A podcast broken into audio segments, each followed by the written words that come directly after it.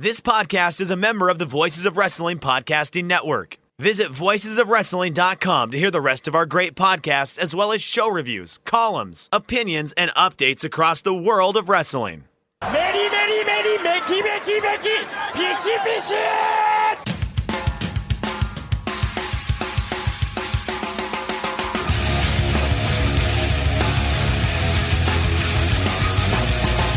are listening to the Voices of Wrestling podcast with your hosts, Joe Lanza X out and go listen to some boring podcast where they're, where they're afraid of their own shadow. Okay? Don't listen to Joe Lanza because Joe Lanza's not changing. and Rich Kraetsch. Give me a I name. like him. Who delivers this guy in a big spot? Joe, don't yell at me. I like In, him. in the big spot, who delivers better than this guy? Stop yelling at me. I agree. Welcome once again to the Voice of Wrestling flagship podcast. I'm Rich Kraetsch alongside, as always, King of Banter, very good family man, man who's achieved godlike status, Mr. Joe Lanza. Joe, what's happening? How are you, sir? I'm doing well. We've talked a lot the last few days. I talked to you an hour and a half yesterday. Talked to you now. How, how, how's how, how's you how you holding up? How's how's wrestling? How's your health? What's what's what's what's going on? Do you honestly care I do. I do care about your health. how I'm holding up? Yeah, You do? I do. Is it Yeah, kind of. question? No, no, it's genuine. It absolutely is genuine. Well, in that case, yeah, I'm doing all right. I'm feeling healthy. Good. You know, top peak physical condition. um, Those deadlift uh, records still getting broken every every week, or I'm definitely not uh, muting the mic to do Meltzer coughs every 30 seconds. So I'm doing okay. hitting the gym? How's that? Uh, how's that uh, mile time doing? Going down as usual? Nah, I don't, run. You don't run. Okay, you just lift, just straight lifting, and or, or is it just general physical fitness? Is is what you really Just just lift, no leg days.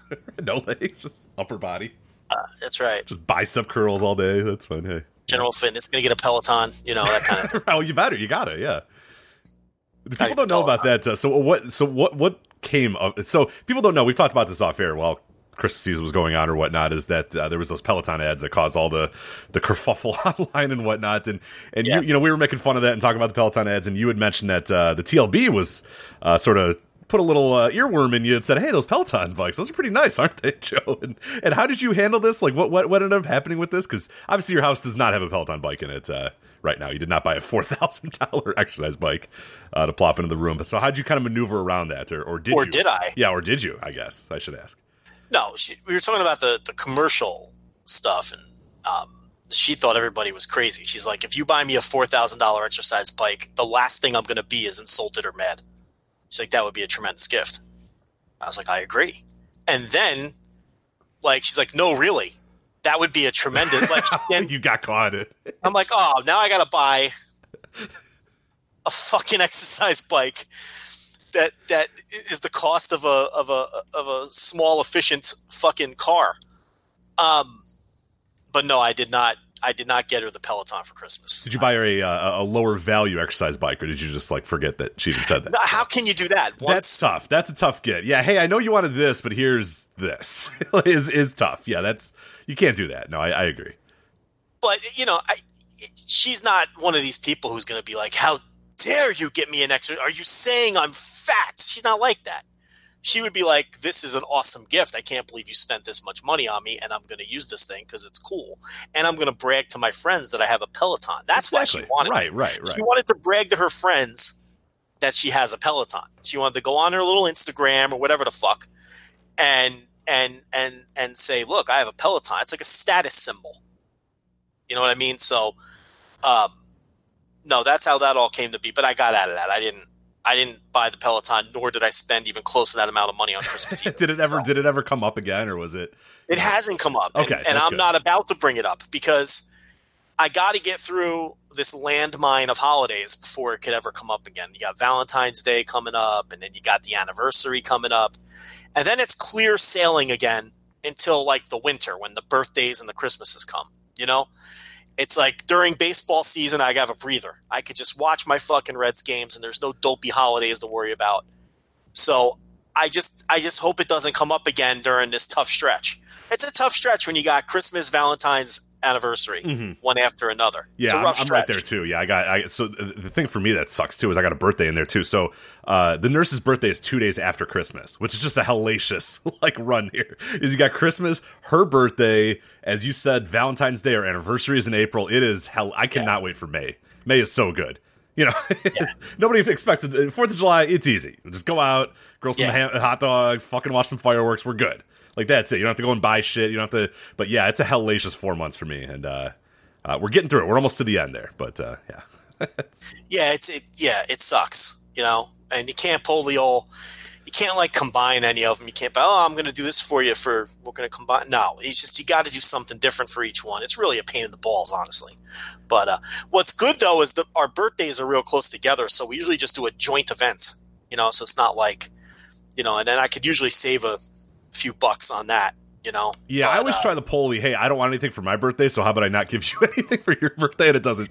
It usually doesn't go well. Yeah, it doesn't. It doesn't work ever. So. Doesn't work? No, it doesn't. Because I'm always like, don't you know? Because I don't really. I don't want anything. I don't need anything. I never buy anything for myself. I just No, come out here and I talk to you like a dope. I watch wrestling and I watch sport. Like that's it. I'm a very simple man. I play video games. I talk to you. Yeah. I watch wrestling. Like that's all I do. It's my life. Like I don't need anything.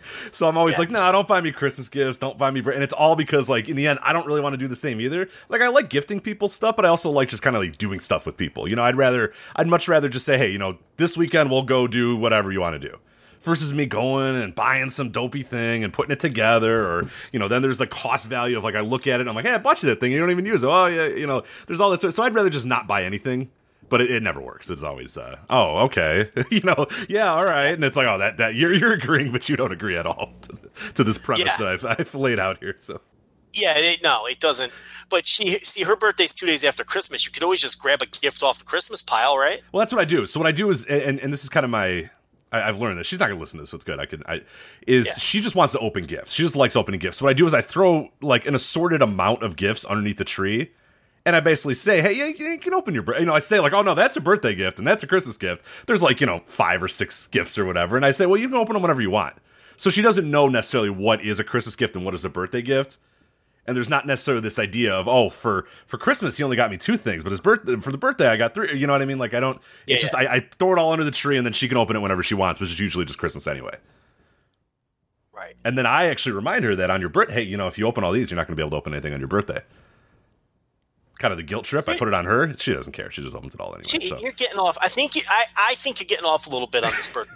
I think you're spending less money than if the birthday was in the middle of July. You know what I mean? I do. Yeah, for sure. I do know what you mean. Yes. But see, what I have in my back pocket, see, the Peloton is like the back pocket emergency gift if I can't think of anything for Christmas. It's a hell of an emergency though. That's It's an expensive a small fallback loan, a option. small business loan for that thing. Granted, it's an expensive fallback option, but I have the fallback option now. I could always panic and do the panic move and just get the Peloton in here because I know she's excited about the Peloton, or more importantly, excited about bragging to her friends that she has Peloton. Right, exactly. Not necessarily working out on it, but taking selfies next to it is really the, the more Yes. important aspect of, of purchasing a four thousand dollar exercise bike is telling other people that you have a four thousand dollar exercise bike. So I mean, I'm confident she would use it, but I'm also confident that the the the bragging to the friends is the more important. right, because she never said a Peloton or you know any exercise bike is fine, Joe. Because you know I, I was like, hey, you know, shoot job wise, I was like, hey, here's some exercise bikes you want. And you're like, she doesn't want an exercise bike, Rich. She wants a Peloton. Like, Rich, be honest with the audience. Your suggestion was, Joe, here's a two hundred dollar exercise bike. You can tape an iPad to it. That was your it's suggestion. true, and they have an app now. They have a Peloton app, a Peloton fitness app. You get all the same stuff that you would get on a Peloton. Rich, I cannot buy her a two hundred dollar exercise bike and tape an iPad to it. That's what you said. Tape an iPad. Like get out the masking tape and tape the iPad. Those iPads aren't aren't free either. I don't know. Do you have one lying around, or you'd have to buy a, you'd have to buy an iPad too? And and and there's a monthly fee for the app. So this is it's adding See, up now. You know, If I if I told you I did have one laying around, you'd be like, perfect. Mm-hmm. Just take an old iPad, tape it to the handlebars of the two hundred dollar bike, which I can get you a discount on because I work for the company. Right. And instead of spending, are they really four thousand or are they like two thousand? I don't. I forget what they are exactly. I think they're like they're thousands of dollars is the point. Then you're like you could spend like one fifty. But the thing is, I don't score any points with that. Mm-hmm. No, in not at all. fact, I lose points with that. Lots of points. You know, So you can't do that.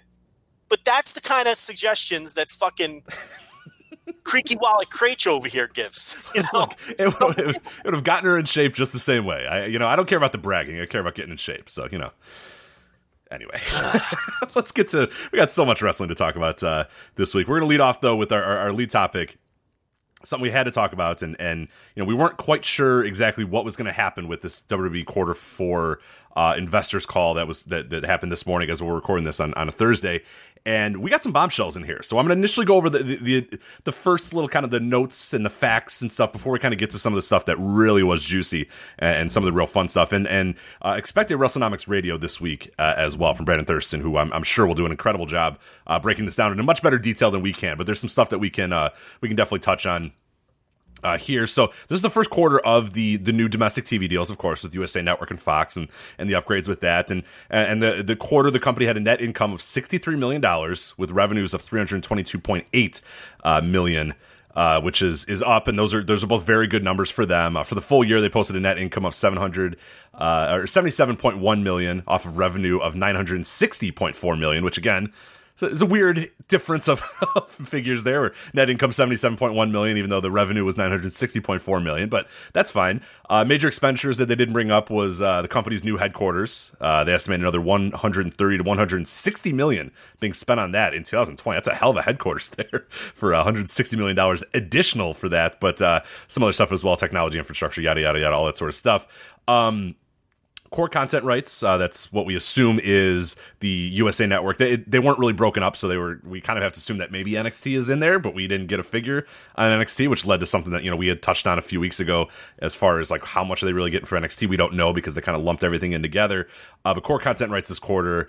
Uh, $264.6 million in revenue for the quarter, uh, which is huge upgrades, obviously, from USA uh, and Fox. But the big stuff that we want to touch on, the big thing that I think it, it really grabbed us and grabbed a hold of kind of everybody while this conference call was going on is is there was a little reference in the email they sent out in the in the you know the, the presentation deck they sent out that said something about the WWE network and and content distribution and and and licensing and all this sort of stuff. And they gave a little bit more clarity in the conference call but essentially the long and the short of it and we'll get to kind of some of the specifics uh, as we touch on this but it appears that and Vince McMahon said this is we're so far along in the process that quarter one if a deal is made we will announce it that it looks like some sort of licensing agreement is going to happen, some sell agreement, whatever it's going to be for premium, quote unquote, premium content that had prior been on the WWE network that is being looked to be sold, licensed, whatever, to another outside company. Is the long and the short. We'll get to some of the specifics later. But Joe, what what'd you make of that news that that was sort of stuck in there and then became if you listen to the conference call, we have the audio up at uh, patreon.com uh, slash voices wrestling as well. As you listen to the audio, they kind of try to slip it in and move on and say, hey, yeah, okay, there's that, and then move on and, and get to their other stuff. But the investors that called later and all the investor question and answers later were all about this figure, uh, th- th- this this figure that they brought up, this this thing that they brought up about the WWE network and, and the selling of premium content. Because essentially what they're saying is, we're going to move the big pay per views off of the network and sell them to somebody and what the future of the WWE network is, we don't know and we don't really care, frankly. Was essentially what the end result of it was. So, Joe, what'd you make of it when you were kind of listening to the conference call and, and, and listening to these, you know, facts and figures and and and you know, this this note being brought up? Well, I mean, the network was down again. I think they're what down to 1.4 million subscriptions for the network, and uh, this is the final white flag that the network has been a failure. You know, we knew that early on they were they were um, sacrificing pay per view dollars to get the network off the ground, with the hopes that within initially wasn't it a year that they would get to three million Three million, subscriptions? three million, yeah, We're now five, what six years in? six, yeah, February 2014. Can't believe it. I cannot believe it's been that long. But we're six years in and they're at 1.4 million and it's very obvious that they're not going to get to that 3 million when and that's were down that's down 10 percent from uh, the last year's quarter four as well. So just just for year over year, so it's going the wrong way yeah. It's going the wrong way they're not it's very obvious they're not going to get to the 3 million you have to wonder if this is why michelle wilson was shit canned because the network was her baby Mhm. and it was her idea to move all of the content to the network um, including all of the pay-per-views including wrestlemania on the premise of remember all of those wacky statistics and numbers they had. There's a WWE fan in over 300 million homes. One in three human beings or a WWE fan or something ridiculous. So surely, surely we can attract three million of these people to pay nine ninety nine a month, getting all the pay per views for free. And um, you know, honestly, if you would have asked me in 2016 if by 2020 they had three million subs, I would have said absolutely they'll have three million subs in six years. Are you crazy? Ten dollars for all the pay per views, including WrestleMania, the entire archive. But they never even came close. I don't think they ever hit two million. They, Could I think that. briefly one quarter they were like 2.01 million or just just above it, and the next Now quarter hold on, down. was that yeah. paid or was that when there was a bunch of free ones? There was a weird. Remember, they were kind of weird about reporting that. I don't know. I don't remember if it Yeah. was paid or not, but I, I don't. It, it, whether it was or not, it didn't. It didn't sustain. I mean, they pretty much Yeah. never got to two million on any sort of sustained level, free or paid or anything. So So they've they struggle to even get two thirds of the way there, and they're moving in the wrong direction. So uh, and they've left a ton of revenue on the table. This is why when people say that the television deals are what's totally sustaining them, it, it's that is what's totally sustaining them. Every other facet of their business is very shaky. If you listen to these calls and, and you review the documents, it's they got very, very, very lucky uh, timing wise with the television rights fees and how all of that fell. And not so coincidentally, that's why Vince McMahon is attempting to do you know redo the XFL, hoping that if they pull decent enough numbers in three years, they can cash in on rights fees for that as well. Um, it was funny too on the call how he was getting endless questions about the XFL. Remember last week we talked about it. We said even though it's separate and it's not even un, you know going to the same coffers and it's a different company, which Vince had to keep saying again. Uh, that is uh, something different. We have 300 employees that are working very hard on that. But again, from an investor point of view, they're still apprehensive and nervous about that because it's the same guy. Even if it's a different company, even if it's some sleazy LLC style move to just make sure the money is separate, there's still nervousness among the investors. right. Oh, and and and I don't know if you're aware. You, you're aware of like the lawsuit that's going on uh, regarding that, right? Before before I kind of so I don't I don't know if, if the listeners might many of you guys might not know this, but they're they're actually getting sued right now, and I don't know how long this is going to go for. I don't know what it is, but it's some like pipe fitters I- pension fund or something. I forget what I forget the exact significance of it, but it's some pension fund somewhere in some random region or whatever that, that invested in, in WWE stock for their pension funds that are suing WWE because they're looking at some of the stuff and going, "Hey, look, wait a minute! Like WWE employees are helping with the XFL, which was admitted at one point by the WWE. You can look at the SEC filings and see that some resources in WWE are being used to to help." Facilitate the, the launch of the XFL. And it's like, well, hey, wait a minute. You say this is different, but then like your employees are working for both or whatever. And then the big one, the big smoking gun is that the rights and, and, and all the, all the trademarks and all that of the XFL was sold to Alpha Entertainment for like nothing, like uh, pennies basically. And these, you know, this pension fund thing is looking and saying, hey, wait a minute, you know, there's, there's, literature out here that says like people were willing to pay five you know 50 million for this XFL trademark. They're you know the the the, the Charlie Ebersol stuff is like this guy was on record as saying I wanted to pay a lot for the XFL and Vince McMahon's on record as saying you know the reason I decided to relaunch the XFL or a big reason why I decided to relaunch the XFL was because you know I had heard that there was a lot going around this trademark or whatnot. So those that pension fund is looking and going, hey wait a minute, if you're actually truly two separate companies, there is no way that Alpha Entertainment could buy all the trademarks through the XFL for pennies like they did and we're saying, hey, look, as investors of WWE, like you're not being fair to us. You were you did not make the most out of that transaction as you have, and you're using resources from my company, the company that we're investing in as a publicly traded company, and you're using that for the XFL, which is presumably a separate company. So I don't know what's going to happen with that, but you can see that all in the SEC filings. It's you know again, Vince can say, oh, we're two totally separate companies, but the reason the investors are asking that and the reason the questions are coming up is because yeah, you could call them two separate companies, but thus far they haven't been operated uh, entirely separate. So. Yeah, and we knew last week we told everybody that was going to happen. Yeah, of course. So you know, and and and and here it is. But circling back to the pay per views, now they're in a real tough spot. So the idea is to sell off the pay per views to either uh, uh, DAZN or ESPN Plus or Hulu or Netflix or whoever the fuck. Okay? Peacock Peacock is my favorite uh, in the running right now. People that that's the soon to be launched uh, NBCU uh, property, and and obviously Comcast and NBC has had a long relationship.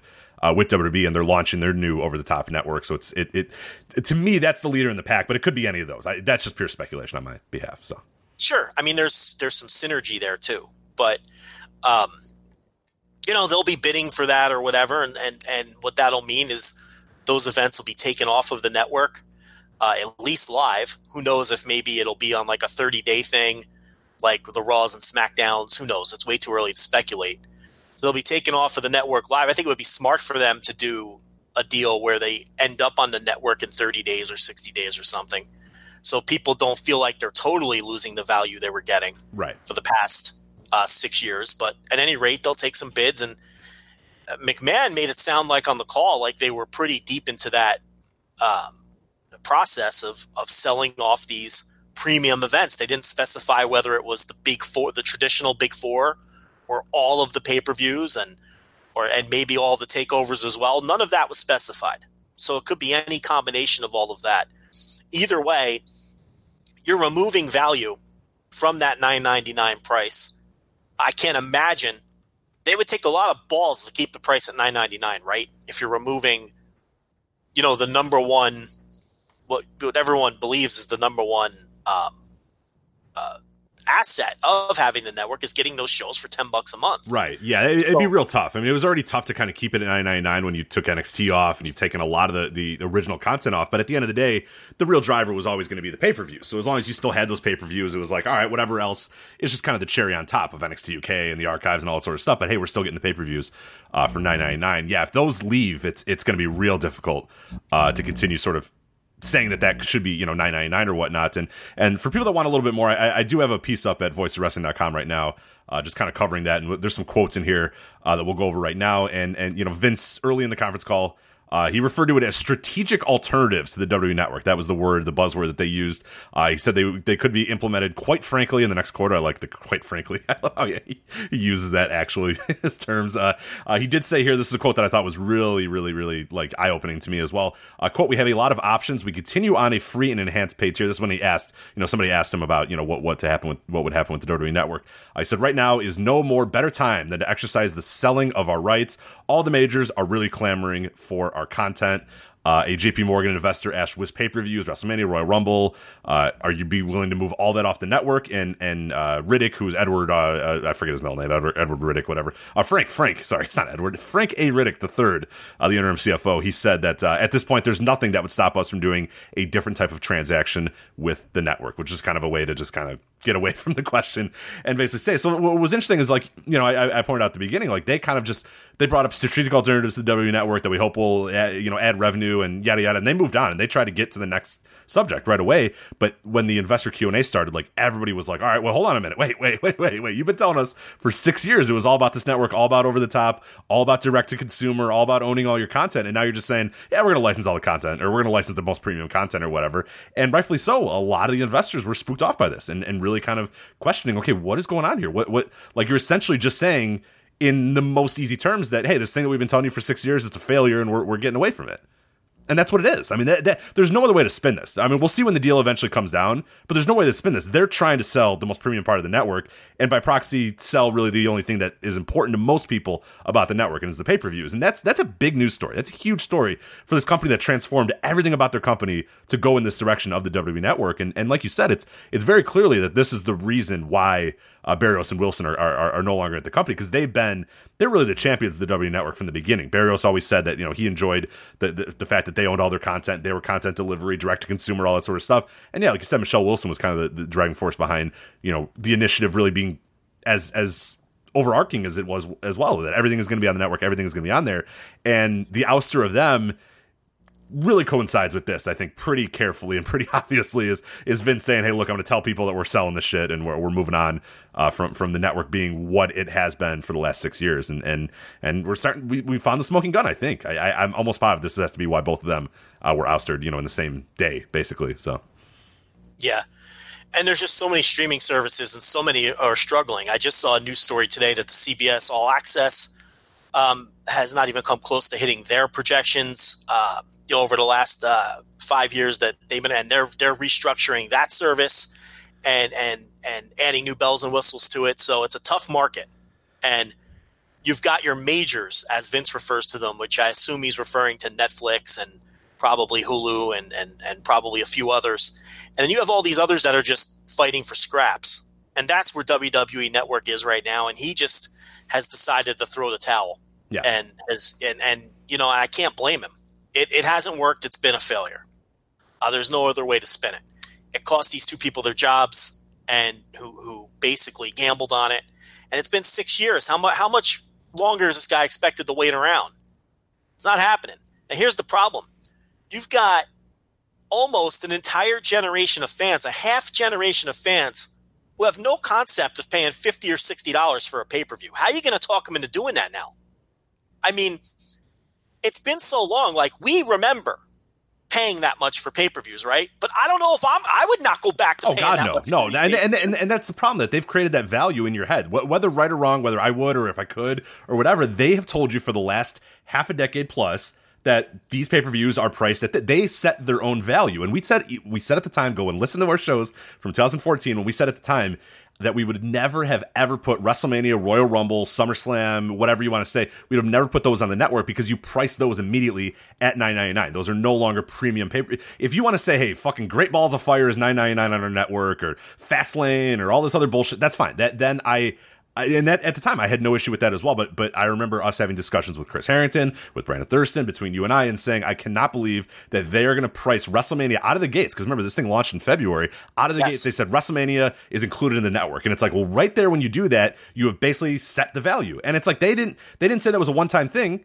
They said that that was it, and and the fact that it was it that for the last six years, like you said, an entire generation of wrestling fans have grown up basically thinking, hey. You know, I subscribe and I get the pay per views for free, basically, or I pay ninety nine for the pay per views, or however you want to to phrase it. But like ten dollars is the value. You cannot now say, "Hey, pay us nine ninety nine for you know some archives and some ride alongs and all this sort of stuff. Oh yeah, we're gonna need forty five dollars for uh, Fastlane, or hey, we're gonna need fifty bucks for WrestleMania from you. Like you're not going back to that. You can't put that toothpaste, you know, back in. Like that that is not gonna happen.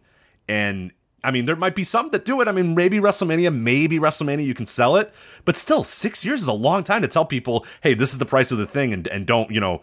And, and this is it. I mean, there was God, Joe. Remember we were laughing about it. There were segments where JBL and Michael Cole would point and laugh at fans that were paying for pay per views. Do you remember those from Raw? Yeah. JBL will go, Michael, I, I can't believe it. There's these idiots out here paying sixty dollars. Can you believe it? And it's like you dummies. Like you set that price and you set that value. You can't go back now. You can't say, oh, uh, sorry, yeah, pay us sixty bucks now. You know, you Yeah. can't do that unless all of a sudden you have a something. I mean, if you have a Conor McGregor esque star, it's what UFC is doing, and we'll talk about that a little bit with ESPN Plus or whatever. If you have a star of that magnitude, that like, hey, the only way you're gonna be able to see this person do what they do is by paying us sixty dollars. Maybe you can pull it off, but UFC was smart in never ever pricing those, never, losing the, the, sight of those. Like, yeah, on ESPN Plus, there's a bunch of just random fights and random fight nights and all sorts of stuff you can watch. But when the big dogs come out, when the big stars are on, you got to pay us money. You got to pay us a little bit more. WWE did not do that. WWE just said everything is here, and now they're going to try to go back to that. And and it's just. I I think you know these networks are are gambling on it working, and whoever the what streaming service picks them up is is gambling on that working. I don't think it's going to work. It's going to be a monumental failure. I think there's no way. Isn't that isn't that your first question if you're at the table? If you're representing one of these other over the tops, is how are we going to re-educate your fan base to pay fifty to sixty dollars for these pay-per-views when they've been paying ten for the last six years? I mean, you would, but um, Fox gave them a billion dollars, so I don't know anymore.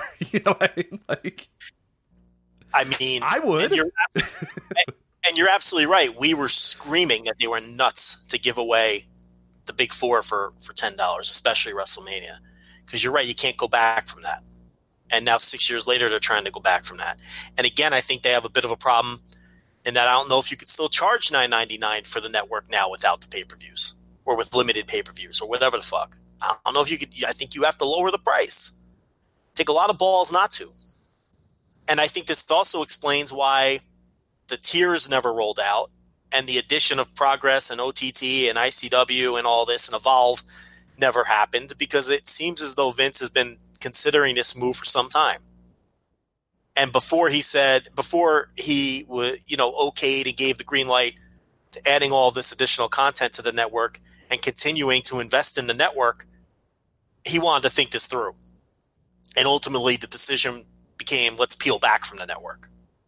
I think what you're going to see is one of these over the tops will buy the rights to uh, the pay per views, and I think that they'll probably try to keep the price at nine ninety nine and sell you on the idea of you're still getting the pay per views, but you're getting them in sixty days or thirty days. I think that's what they're going to do.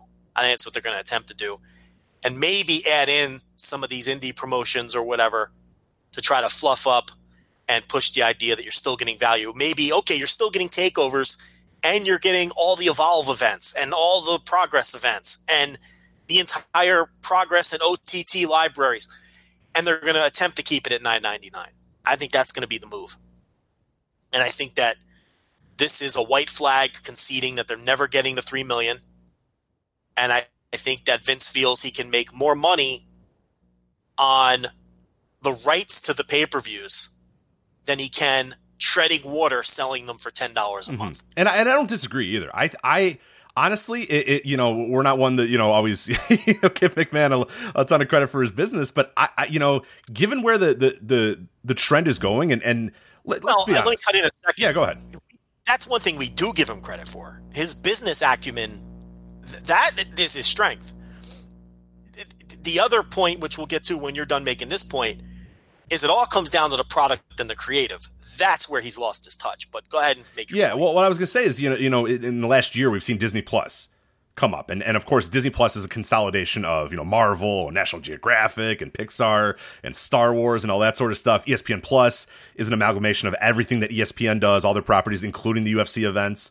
You know, the Peacock is going to be the similar thing to Anything that's under NBC Universal, they're just going to lump it all into one, and that's what we've kind of seen now is is, is the trend. And and McMahon is is is and, and smartly looking at the landscape and going, okay there's all these dynamos in the industry. There's there's your Netflix, your Hulu's, your ESPN Pluses, your Disney Plus, and all these giant titans and then there's us on our own little like thing that we're doing and like i think he's absolutely correct in that people are going to want to spend spend top dollar to get to that I, am I'm and that's why the peacock seems to me to be the the the, the leader in the clubhouse because the nbc universal connection the comcast connection and they're trying to launch and they're trying to launch in this atmosphere with all these dynamos and like you said cbs tried to kind of launch low and hey, we got a little bit of this stuff and some of our CBS properties and all this, and it died. It just absolutely got killed. And and and in, in this marketplace, it absolutely got killed. I mean, Disney Plus is you know 28 8 million people on you know Disney Plus. It's insane. ESPN Plus uh, just shy of 8 million for them as well, and just you know big money coming in for ESPN Plus as well. So these other you know wh- whoever it might be, DAZN, whether it be uh, Peacock, whether it be whoever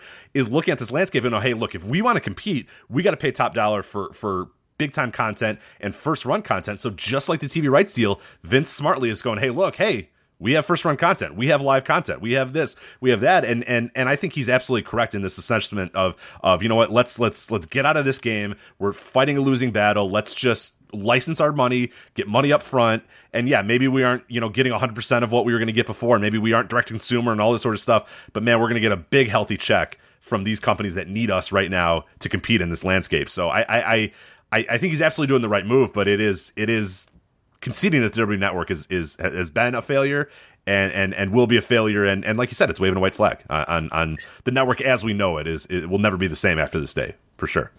Well, he's going to put them on pay per view. They're they're still on pay per view. They never left pay per view. We should mention that.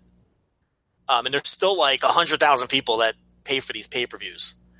Um, you know, on a monthly basis. So he'll he'll still have them on pay per view, and then I guess whoever buys the rights the rights to these shows ha- can do whatever they want with them.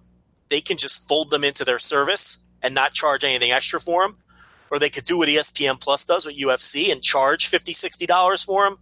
That once he sells the rights off, that isn't his concern exactly, anymore, right? Right, right, right. I mean, you know, it doesn't really matter at that point if if Disney Plus, let's say, acquires the WWE pay per views. They can just make that part of their price. Okay, now included monthly WWE pay per views, right? Which, by the or way, they, that's a huge change for Vince McMahon too. I mean, this this mon- I mean, the, the, one of the great control freaks, and, you know, and he is a and I think this is something that that is a big thing as well. Sorry to interrupt, but like we'll, we'll put a pin in this. You know, he is basically saying, "Hey, look, give me money and then do whatever you want with my content." That has never been Vince McMahon's mo even when he signs yeah. these TV deals, he wants to be in charge of it. He wants to be the guy at the gorilla. He wants to be the one running the show. He wants to be. That's always been his mo. The fact that he is by this you know, from what we can kind of assume here and speculate, he is saying, hey, look, give me a check and then here you go, here's my content, and then knock yourself out, do whatever you want with it, which is wild. And that that's complete, and it shows, and I think what it does, and you, you kind of let off the segment by talking about that, it shows how, you know, yeah, the TV deals are great, yeah, the revenue is great, but but deep down, overall, this company is not super healthy right now. And the fact that Vince McMahon is willing to trade in all the control and, and the control of his content and the control of his pay per view content for a check and for licensing fees or rights fees or whatever, that's a big story because this has never been a guy who's ever wanted to do that ever from the moment he took over the company from his dad. Yeah, yeah. You're and and I mean, if you're one of these companies, I mean, you know how many people are willing to pay nine nine nine nine ninety nine a month for the pay per views. It's one point four million, but you're not going to get all one point four million. You also know that. So it's a game of all right, how many of these 1.4 million can we get?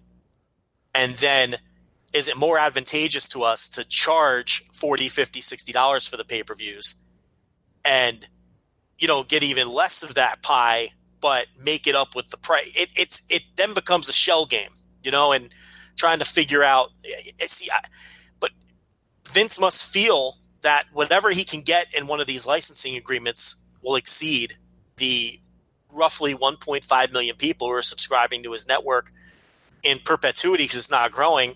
Right. Plus, he knows he's going to lose subscribers of the network, but um, you know, you know you're not going to lose them all, so you're still getting uh, revenue from the network. Plus, you're getting the check from whoever cut you the check. Plus, you're still getting your pay per view revenue, and that'll get bumped up a little bit if you take them off the network because there might be some people who say, ah, you know what, I don't want to subscribe to Disney Plus or, or Hulu or whatever, and or I don't want. Why would I pay those guys sixty dollars? I could just order it off of. So his pay per views will go up. Uh, so either no matter but but no matter what, at the end of the day, this is a white flag that the network was a failure, and to me, that's the big news here. And uh, we really, I mean, it was I mean, we sit here and say what a great deal it's been for these six years, and it was, but the market doesn't agree. I mean, people didn't buy this. Right. You and I love it, and I, I, said, and we're on record. I will be a subscriber forever as long as those archives stay up. They'll get my Yes. ten dollars. They'll get my fifteen dollars. They'll get my five, whatever price they switch it to. As long as those archives stay up, and I could just throw on a random episode of you know world class anytime I want, they're going to get my money every single month. But we're the outliers. we are definitely the niche here. So I'm surprised it didn't work. I mean, again, if you would have asked me six years ago, I'd tell you they would have hit that three million by now, easy. I mean, I, I to me, it feels like a no brainer, and it, you know, and now they've conditioned people, so it'll be interesting to see how it all shakes out, and what and what and what changes occur when it comes to the network. Yeah, there's some other stuff as well that uh, we're not going to get into right now. I think that was the big thing that we got. But again, like I said, WrestleNomics Radio uh, with Brandon Thurston will be coming up sometime uh, this Well, week. Well, Rich, how about the fact that Saudi Arabia just pays them if they feel like it? when they want. Yeah, I mean, that's Hey, kind of we a get our check deal. now? Mm, No. All right, no problem. Whatever, whenever you get to it, it's fine. Thank you. No problem, and we'll be there again next month. Yeah, we'll no problem. a few weeks, yeah. This week, right? Next week they're coming. Uh, not. I don't know if it's next week or yeah. When is the next Saudi Blood Money show? Uh, Saudi WWE show. Yeah, it's Ricochet's soon. big title challenge, sir. Yeah, yeah. We got On that. a Thursday Oh, right. I forgot. So, Uh, oh, know, my birthday! Hell, what a birthday present! Yeah, Super Showdown 2020 on my birthday. Hell yeah, let's go. I don't know why you don't watch those shows. They're highly amusing. I'm usually at work when they're going on, but uh, yeah, I mean that that that is a problem. there's also yeah, uh, yeah. You know, sheiks just mulling around in the front row and in their with their couches, and wrestlers just not giving a shit and rushing through four minute matches. I mean, they're they're train wrecks in all the right ways. Um, they've never been good, but they've all been enjoyable. If that makes any sense. Um, but yeah, they just pay them if they feel like it. And lately, they haven't felt like paying them. Right, and they're and they're they're about to sign a TV deal with Saudi Arabia, but ah, the Saudis just won't put pen to paper for whatever reason. They're just waiting. Uh, you know, maybe we'll pay you, maybe we won't. Maybe we'll sign this contract. Maybe we, we won't. We'll see. Eh, maybe we'll let you fly out of the country. Maybe we won't. You know, it's just all of these things are just at the whims Uh huh. of uh, you know. But you see that other graph though. You see that other graph, and man, those quarter fours, man, they pop. They pop. The quarter four and quarter one, man, those graphs are huge, and you see why they do it every single year. and why they do this. But like you said, it it, it ultimately doesn't really matter if they don't pay you or they don't actually give you the money. But um, yeah, it's it's it's a very interesting thing the, the, the Saudi thing, and it was kind of funny. Um, uh, one of the uh, people that on the conference call was basically like, you know, you've been telling us about these Indian Saudi Arabia deals for like three years. You know, what's taking so long? And they were just like, ah, you know, it's a. Uh, difficult to uh, you know sometimes there's i forget the quote there was like intricacies of working with the saudi government or something like that was Yeah, like was- corporate yeah, I'll speak say. term for it i was like yeah Sure. it's one way to put it for sure yeah that's oh, actually an honest answer. I mean, there are lots of intricacies in working with the uh, with the Saudi government, so that's not even a lie.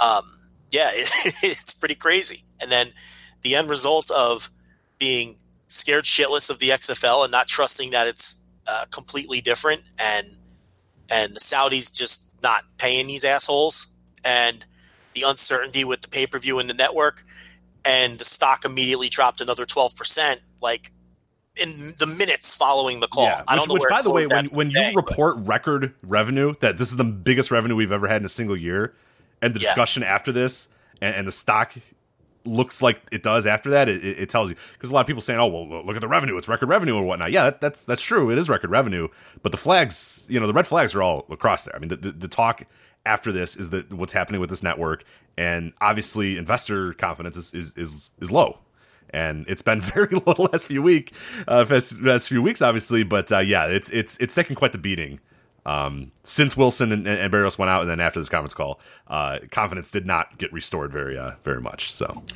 Well, they had the balls to say television ratings were up in quarter four because that's when SmackDown went to Fox, and technically they're doing more viewers on Fox.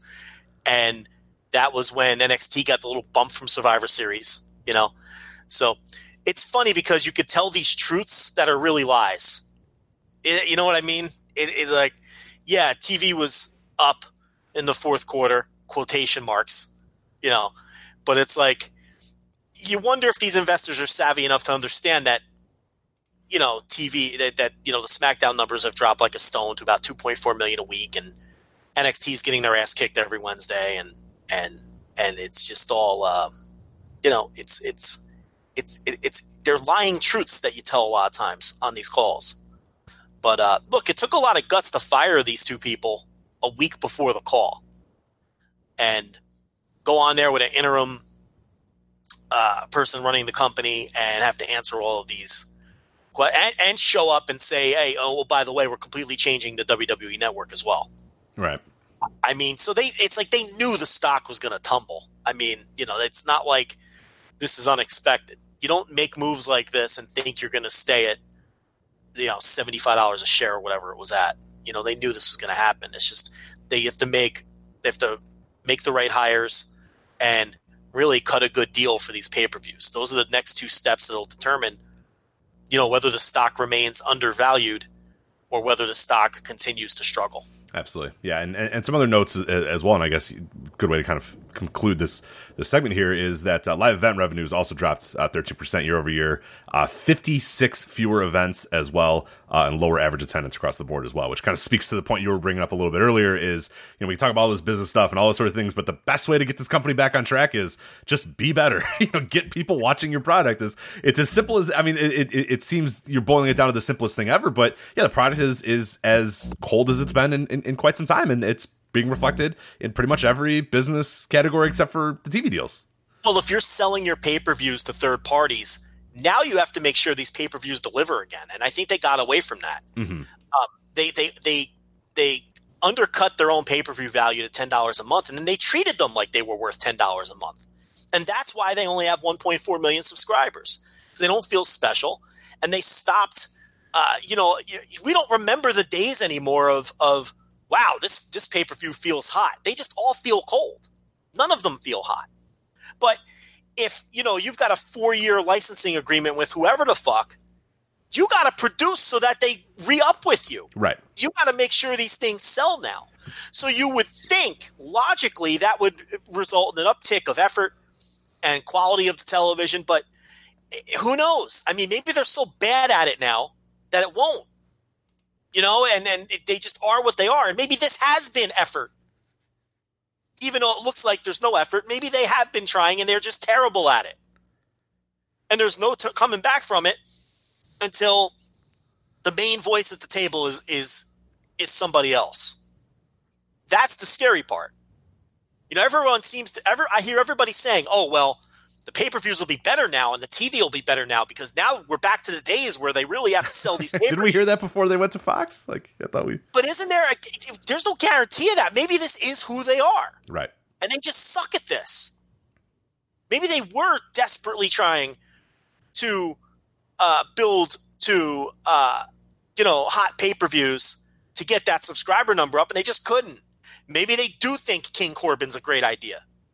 You know, it's like, and that's the worrisome part, and that's why the stock is tumbling because there's a lot of now everyone these investors now are seeing the cracks that a lot of us had been seeing for a long time. Mhm. I thought this is a very poignant call. We again, like I said, we have the audio uh, up at patreon.com slash voices of wrestling for anybody who wants to listen. But uh, the questions are usually like these softballs and just these generic, like, hey, Vince, you know, thank you for taking the call. Like, hey, I see this. And Vince would give like one little stock answer and they're like, all right, thank you. But like, people are going in. There was one guy being like, hey, why are we continuing to acquire talent when there's no real return on investment for that talent? I was like, hell yeah, dude. Like, let's go. Like, there was Yeah. question after question. What's happened with these Saudi deals? What's happened with this India deal? Why are you spending so like once he said that this network thing is going down, then people the floodgates open and people were like, all right, well hold on a minute. Like let's start digging into this shit now and find out what's happening. Why is this happening? Why and the XFL questions and the talent acquisition questions and and why do we have record revenue but our income is lower than it was? Like what are we what's happening? Why are the expenditures so much? Like what, what why is live event going down? Why is the attendance going down? It was it was they took their lumps here. This this Q&A was a lot like there was fastball after fastball, punch after punch coming WWE's way, and and it's like you said, it's it's in some ways it's long overdue because there had been cracks for a while, but yeah, this for whatever reason, this was the call where everybody was just like, all right, hold on a minute, like let's really talk about this and really kind of.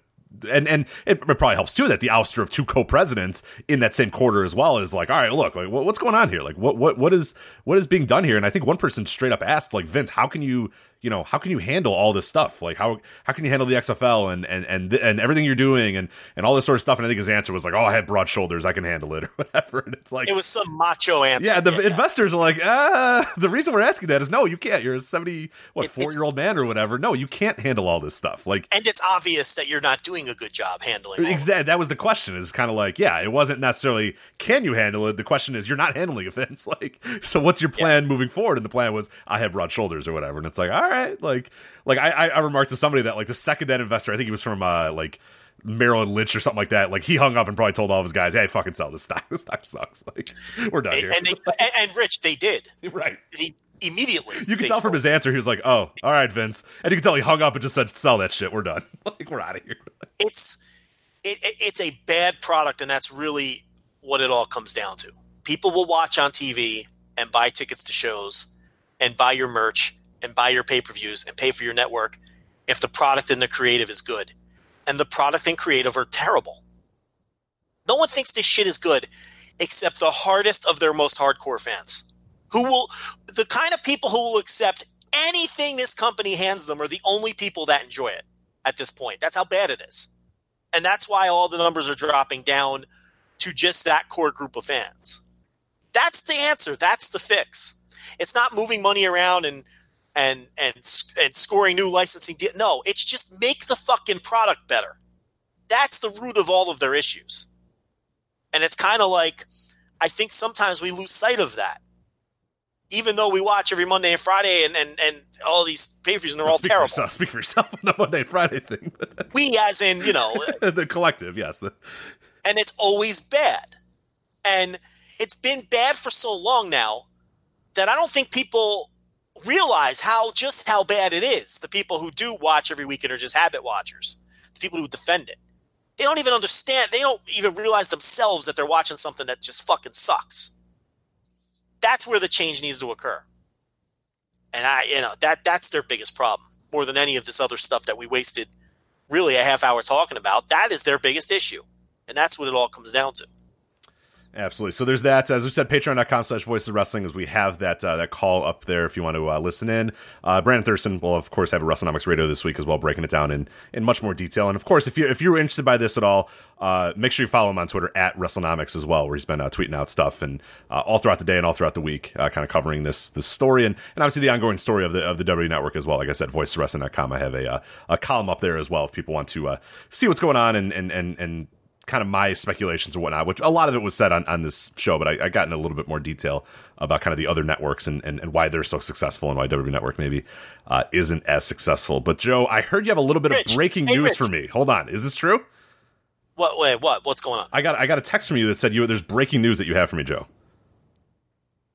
You must be doing a, a bit. Um, I'm doing a I'll bit Play.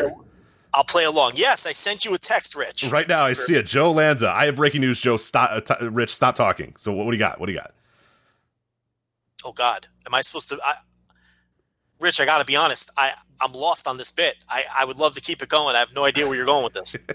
I, I something about an important PSA from Manscaped.com.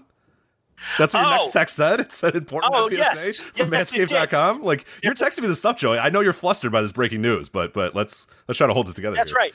You're correct, Rich. There is breaking news. This is an important PSA, and it is brought to you by Manscaped.com. This is your pubic service announcement. Wait, run that back. What'd you say? Did you say public or pubic? This is your pubic service announcement. You heard that right. After more than 18 months of research and development, the Manscaped engineering team has confirmed that they have successfully created the greatest ball hair trimmer ever created. This new trimmer was just released moments ago, and we are the first to confirm the new and improved Lawnmower 3.0 What? manscaping trimmer. It is now available, Rich. The third generation trimmer. Cutting edge ceramic blade to prevent manscaping accidents. Nobody wants an accident in that part of the body. Millions of balls are about to be nick free. Thanks to the third generation, the brand new Manscaper oh. 3.0. This is unbelievable. Yeah. So, so I'm looking at this here. So, uh, w- w- what this, and, and thankfully we were we were sent this by Manscaped.com as well. Thank you uh, so much for sending this. Uh, they said if you use the uh, the lawnmower 2.0, uh, easy transition, same replaceable blade with just new and improved skin safe technology. Can't beat that. Uh, this is premium. Battery will last up to 90 minutes, Joe. 90 minutes. We talked about a few weeks ago how the, the battery, I never charged my lawn, lawnmower 2.0. Uh, I guess I never have to charge the lawnmower 3.0 now. 90 minutes. Unbelievable. Let me tell you something. My 2.0 is in the trash because I'm all about the 3.0, obviously. I never charged- curb, yeah. I never charged that thing once. I never charged it once. Unbelievable. So we are, we are kind of like we did get these sent to us, and, and I will say, like truthfully told, uh, the the feature that I love the most. I didn't even know this was a new feature. I I, I opened up the box, I got ready to do my my thing, and uh, I noticed LED light. It illuminates the area. More precise trimming, because I try, you know, I try to do it in the cloak of darkness. You know, you're shaving your balls. It's like it's either early in the morning or late at night. You're never shaving your balls at like you know 1 p.m. when the sun's shining or whatever. You know what I mean? Like I don't know, Right. I don't know about you, but I'm usually doing it over the cloak of darkness or whatever, or trying to do it, you know. Standing over a toilet. Exactly. So I, I turned this thing on to do, you know, what I was going to do, and a fucking light comes on. I'm like, oh, what the hell is this? And I was like, let's go. What a great feature that LED light is, man. It's incredible. Also upgraded to a 7,000 RPM motor with quiet stroke technology. And I noticed it as well. The old, the, the Lawnmower 2.0, very good product, not bad, but yeah, you notice this 3.0, man. The light comes on, it's quieter, and it's it shaves unbelievably well. I was stunned at how good this Lawnmower 3.0 was. And listen, you got to have the shaved balls. I mean, you know, we can't keep, but our listeners understand this, okay? Uh, you- you're going to get more action. You're, there's no doubt about that. And you're just going to, you, you, you look better, you feel better. You look better, you feel better. So you got to shave those balls. Yeah, And and, the- the, the, the women too. We've heard from a lot of women that, that, that listen right. to the show that get the manscaped. So it's not it's not just for the men. Like the, you know, they talk about balls and they talk about all this sort of stuff. You, women don't don't be shy either. You can you can get a nice shave in there too. The Manscaper 3.0 does not know your gender. All it knows is it's getting rid of those pesky hairs. That's all that matters, Rich. Absolutely. So okay, so if if I'm reading this PSA right, this pubic uh, service announcement, twenty percent off and free shipping with code VOW at manscaped.com. Is that correct? That is correct. Unbelievable. Unbelievable stuff here. So, manscaped.com, promo code VOW, uh, 20% off and free shipping. That's manscaped.com, promo code VOW, 20% and free shipping for the Lawnmower 3.0, as we said. Great new features, quiet stroke technology, better motor, just better a skin safe technology. But you can use the same blades as well. So if you were a, a lawnmower 2.0 person and you bought a bunch of extra blades and all that sort of stuff, you don't have to worry. You can use the same blades, but now you get a bunch of upgrades in terms of the lights, the better motor, the, the, the you know the quiet stroke technology, the skin safe technology, the better battery life. Like it's a no brainer. So manscaped.com promo code VOW twenty percent off and free shipping. Manscaped.com promo code VOW.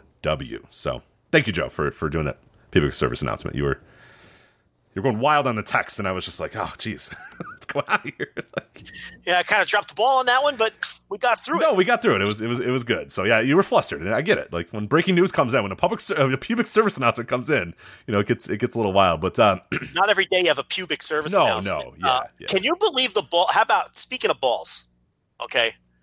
Can you believe? I can't believe we forgot this. Can you believe the balls on Vince when somebody asked about AEW and whether they were a factor in some of their troubles? He had, first of all, he brought up the PG thing again. Ah, well, we're a PG product. Ah, we don't do that blood and guts. And then he was like, even though they spent the last two months having an angle, angle after angle about people fucking each other's wives, you know, nonstop. Yes. But yeah, okay, that's fine. Yeah. PG product. But they have to stay PG because then they have more options to sell. You can Right. go to Disney. Exactly. But anyway, um, I think he said one of the only true PG products, which I was like, Yes. It's like, because he didn't say wrestling either. He said we are one of the true PG products, and I was like, Vince, like. Yeah. I don't know about that. I feel like there's stuff that I've seen on TV that is a little bit more PG than what you're presenting, but maybe I'm wrong. Maybe I haven't. But yeah, that was uh, an interesting quote from him. But yeah, anyway. And then he had the balls to say, and we're competing on Wednesdays and we're competing very well. Dude, you're getting your ass kicked. You're getting destroyed on Wednesdays. What is this guy? Look, I know you have to say that on the call. Like, I get it. Okay. But I mean, you know, he is saying that through gritted teeth. He does not believe that they are competing well on Monday nights. In fact, with each passing week that they lose by like 40% in the demo, he is writing fucking Paul out of the will. I mean, you know it. Okay, is, there's no way he's pleased with them with the, with the level that they've been competing on on Wednesday night with another crushing defeat this week, which is now five weeks in a row that they've lost by like 200,000 total viewers and 40% in the demo. Yeah, we've gotten pretty boring. We're gotten pretty boring here. I, don't- I It's don't think- boring. yeah, there's nothing more to really talk about. I don't the know what to talk about on. I don't know what to talk about on the on the fucking Thursday reviews anymore. Patreon.com slash Voices of Wrestling. If you want to hear me struggle to come up with with uh, hot takes, I think you know what my hot take. was? You didn't listen yet, Rich, because I just finished before we started. Do you want to know how deep I had to dig for a hot take this week on the Thursday TV reviews? You want to even? You couldn't even possibly guess the topic I decided to rant on and build a hot take around. Kip Sabian. How about that? Oh God, I was going to say Tyler Breeze, but no, it was Kip Sabian. Okay. Where else you want me to go? The ratings are the same every week. The shows are the same every week. NXT has good wrestling. Dynamite's the better and more exciting show. Uh, what do you want me to say? It's like it's like I can replay the same show every week at this point. I got to dig for what a sell. What a sell, by the way. Patreon.com slash voices of wrestling. five dollar tier. Rich, I did like eighteen minutes on Kip Sabian. I mean, uh, you gotta. You're a podcaster. You understand my struggle. Oh, for sure. Yeah. Where am I going with this? I mean, they're just getting their ass kicked every week. I don't know what to talk about. I got to pontificate Kip Sabian. I repeat myself enough that is. Could you imagine how many times I repeated myself talking about Kip Sabian for 18 minutes? exactly. I don't know what else you say about him. He's a fucking dud. Uh, and he's oh, got. but it was a hot take. It was a hot take. It was so I didn't hot. call Okay. him. All right. I'll have to I didn't call him a dud. I, I defended Kip Sabian. Did you really? So I did. That is pretty hot Uh, because he's kind of a dud, so that's fine. I told you it's hot. I'm looking for takes here. What do you want from me? I'm trying. What do you I think? Did you? Did you? Did you? Uh, I, I haven't listened yet, but a good hook for the people that maybe uh, don't subscribe. Uh, did you talk about the negative sexual chemistry between him and Penelope Ford? I did not. Okay.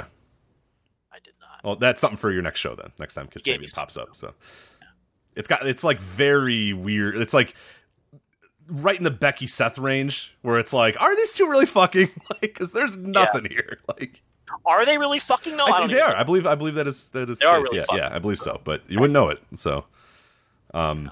Anyway, let's get to uh, New Beginning in Sapporo, Joe. Uh, two New Beginning shows uh, from Sapporo. Then we have the New Beginning in Osaka. We're going to preview that. That's coming up this weekend. But uh, quickly, though, we're going to cover the uh, New Beginning in Sapporo shows February 1st and February 2nd. Um, I don't think we're going to go match by match here because I don't know if there's a ton to really dig into. We're kind of just doing overall uh, take on these shows. So night one uh, was main evented by uh, Shingo and Hiroki Goto. That was for the never open weight title. Uh, Shingo defeating Goto to win the title. There was also Ishii versus Evil uh, as a singles match. And then otherwise, a lot of just kind of tag matches thrown in there and, and some interesting stuff in those undercards. But Joe, let, us try to kind of wrap it up in, in one little, you know, tightly knit package here as opposed to going over uh, match by match here. But what do you think of, of night one and New Beginning in Sapporo? Well, Shingo and Goto ruled. Yes, go out of your way to watch that match. That match fucking ruled. That match right. was awesome. It was, you know, exactly what you would picture in your head. Um, there's always the possibility that Goto lays, you know, his couple times a year egg, but not against Shingo. Shingo's too good, and their styles are too. Uh, uh, they mesh too well to go out there and not have a great match. And they went out there and had a great match, and Shingo won the title. And coming out of it, I mean, Shingo's promos have been fantastic. He has built matches with four different people since he won the title. I mean, it's unbelievable. Toa Henare, we worked with on the Korakuen show uh, last night, and they worked together very well. Uh, Goto, he's still been talking about a rematch with Goto. Ishii, who defeated Evil in the semi-main event here, and then Sho. In the post-match of this, after he beat Goto, yeah. Sho was doing commentary, which was no accident.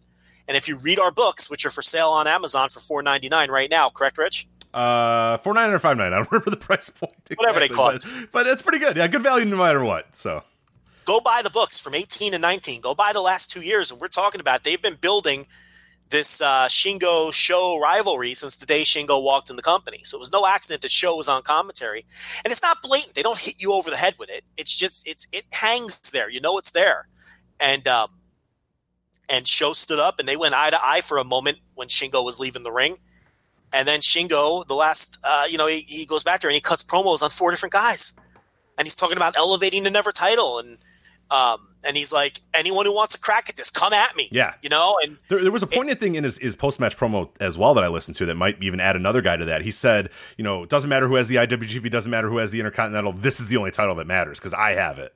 Yeah. And I thought that I was like, ooh, okay, interesting. Like, you know, again, like look at who's yeah. got those titles, you know, look who's yep. the champion. And, and that's the guy in his unit. I was like, okay, that's a nice little nugget there to put in. Um, you know, I don't know when they're going to use that nugget, but there's a reason he said that. So I liked it. Yeah. Yeah. I mean, the guy is a great promo. We know he's a great wrestler. Um, and quite honestly, I don't think a lot of Dragon Gate fans, not all, but I don't think a lot of Dragon Gate fans appreciated this guy enough. He got a lot of hate from Dragon Gate fans. I never understood it. Now, there's a lot of Dragon Gate fans who loved him okay, but there was a lot of Dragon Gate fans who, who didn't like the guy, I guess because he wasn't the same style as some of the others, or, or maybe they got worked into a shoot because he was a heel a lot of the time. I think honestly that has a lot to do with it.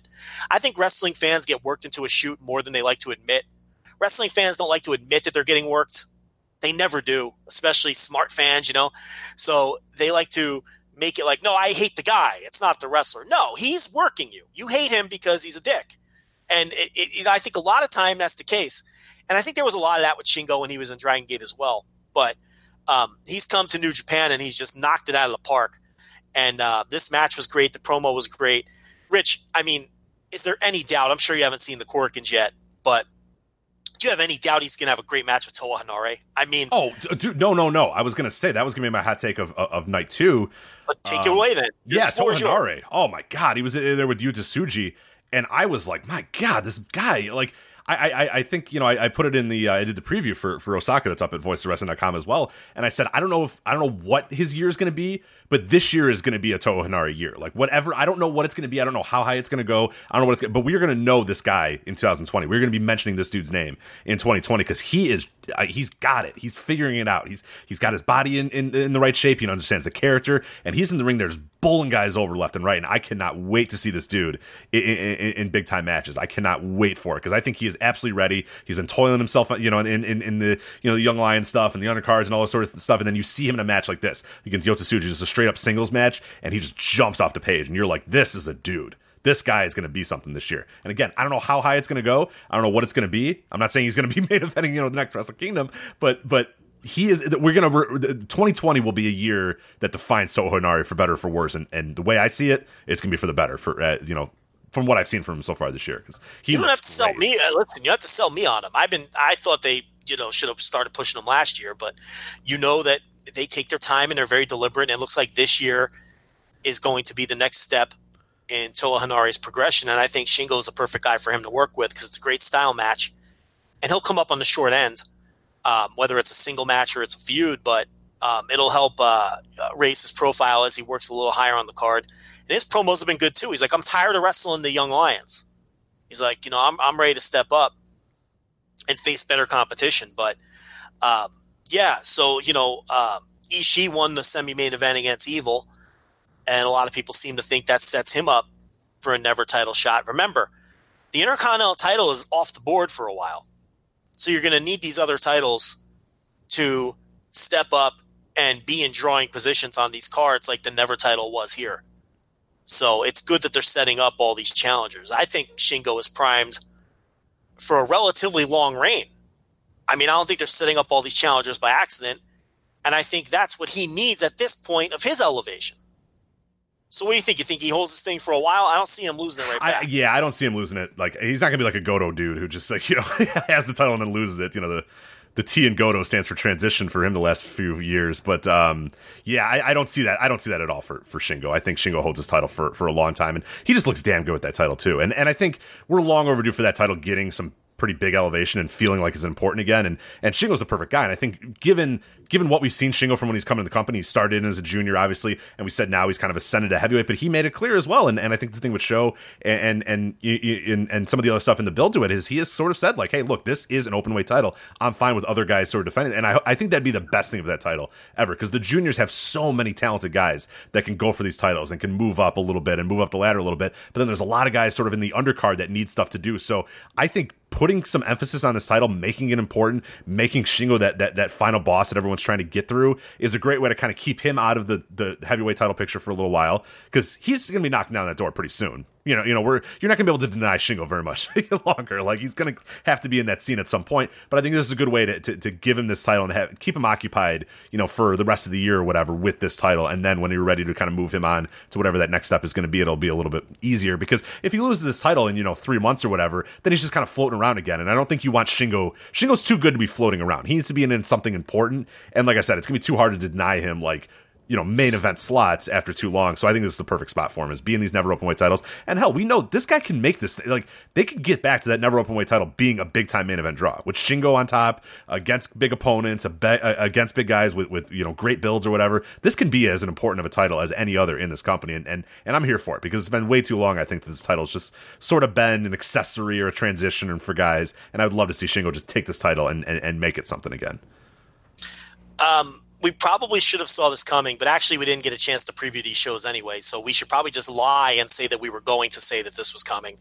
But Moxley eating the pin in the tag match, it, it kind of obvious, right? Okada's not going to eat a pin, and Taichi can't lose the day before he's facing Okada in a main event. Right. So Moxley had to lose, right? That's totally what we would have said last week, right, Rich? Oh, absolutely. We would have never said Minoru Suzuki could eat a loss to, to build up the, the, match with Moxley. No, it was clear that Moxley had to take that loss. So, no, we were absolutely right. We just didn't say it on the air. So, yes, I thought that was notable, and I thought really now, now the Ishii Evil match. I didn't love that match. What did you think of that match? Because I, I was very uh, underwhelmed. Yeah, I was kind of the same. No, I was kind of the same. It was like, and I'm get, I get the way with Evil. I, I don't, I just don't really love Evil matches that much. Sometimes Evil matches do work but a lot of times they high. don't. He peaks high. Yeah, he peaks high, but but yeah, the the, yeah, the baseline is the baseline is low. It's just long plotting. It just didn't really kind of go anywhere. Uh, I, and I'm not going to blame Ishii for that because Ishii's fucking tremendous pro wrestler. So, oh I, come on, if there if Ishii's in a disappointing match, how can you ever blame? exactly right, right, right? So I, I got to put it on Evil, but I think just ultimately just a, too long and, and and no real point to the match either. Yeah, that that it wasn't very good. Yeah, I was kind of disappointed when it was over. It kind of slogged along. It was, it, you know what it was like. It was well worked, right? But it was like one of those well worked WWE pay per view matches that just don't do anything for you even though the wrestlers, uh, you know, technically were sound and it was a well worked match, but it just you're just watching it and you just never get invested in it and you don't. It, it never hits another gear, and then it's uh, over after 18 minutes, and you're like, okay, that was a match. You know, it wasn't bad. I'm not going to sit here and tell you it was a star and a quarter, but these guys, for who they are, they should have had a better match than this in my view. Um, Rich, to me, the second best match on the show was Robbie Eagles and Ryu Lee uh, against Bushi and Hiromu. I thought those guys uh, fucking kicked ass in that tag match. Um, I don't know if you skipped the undercards on these things, but uh, I thought that was the second best match on that first night in Sapporo.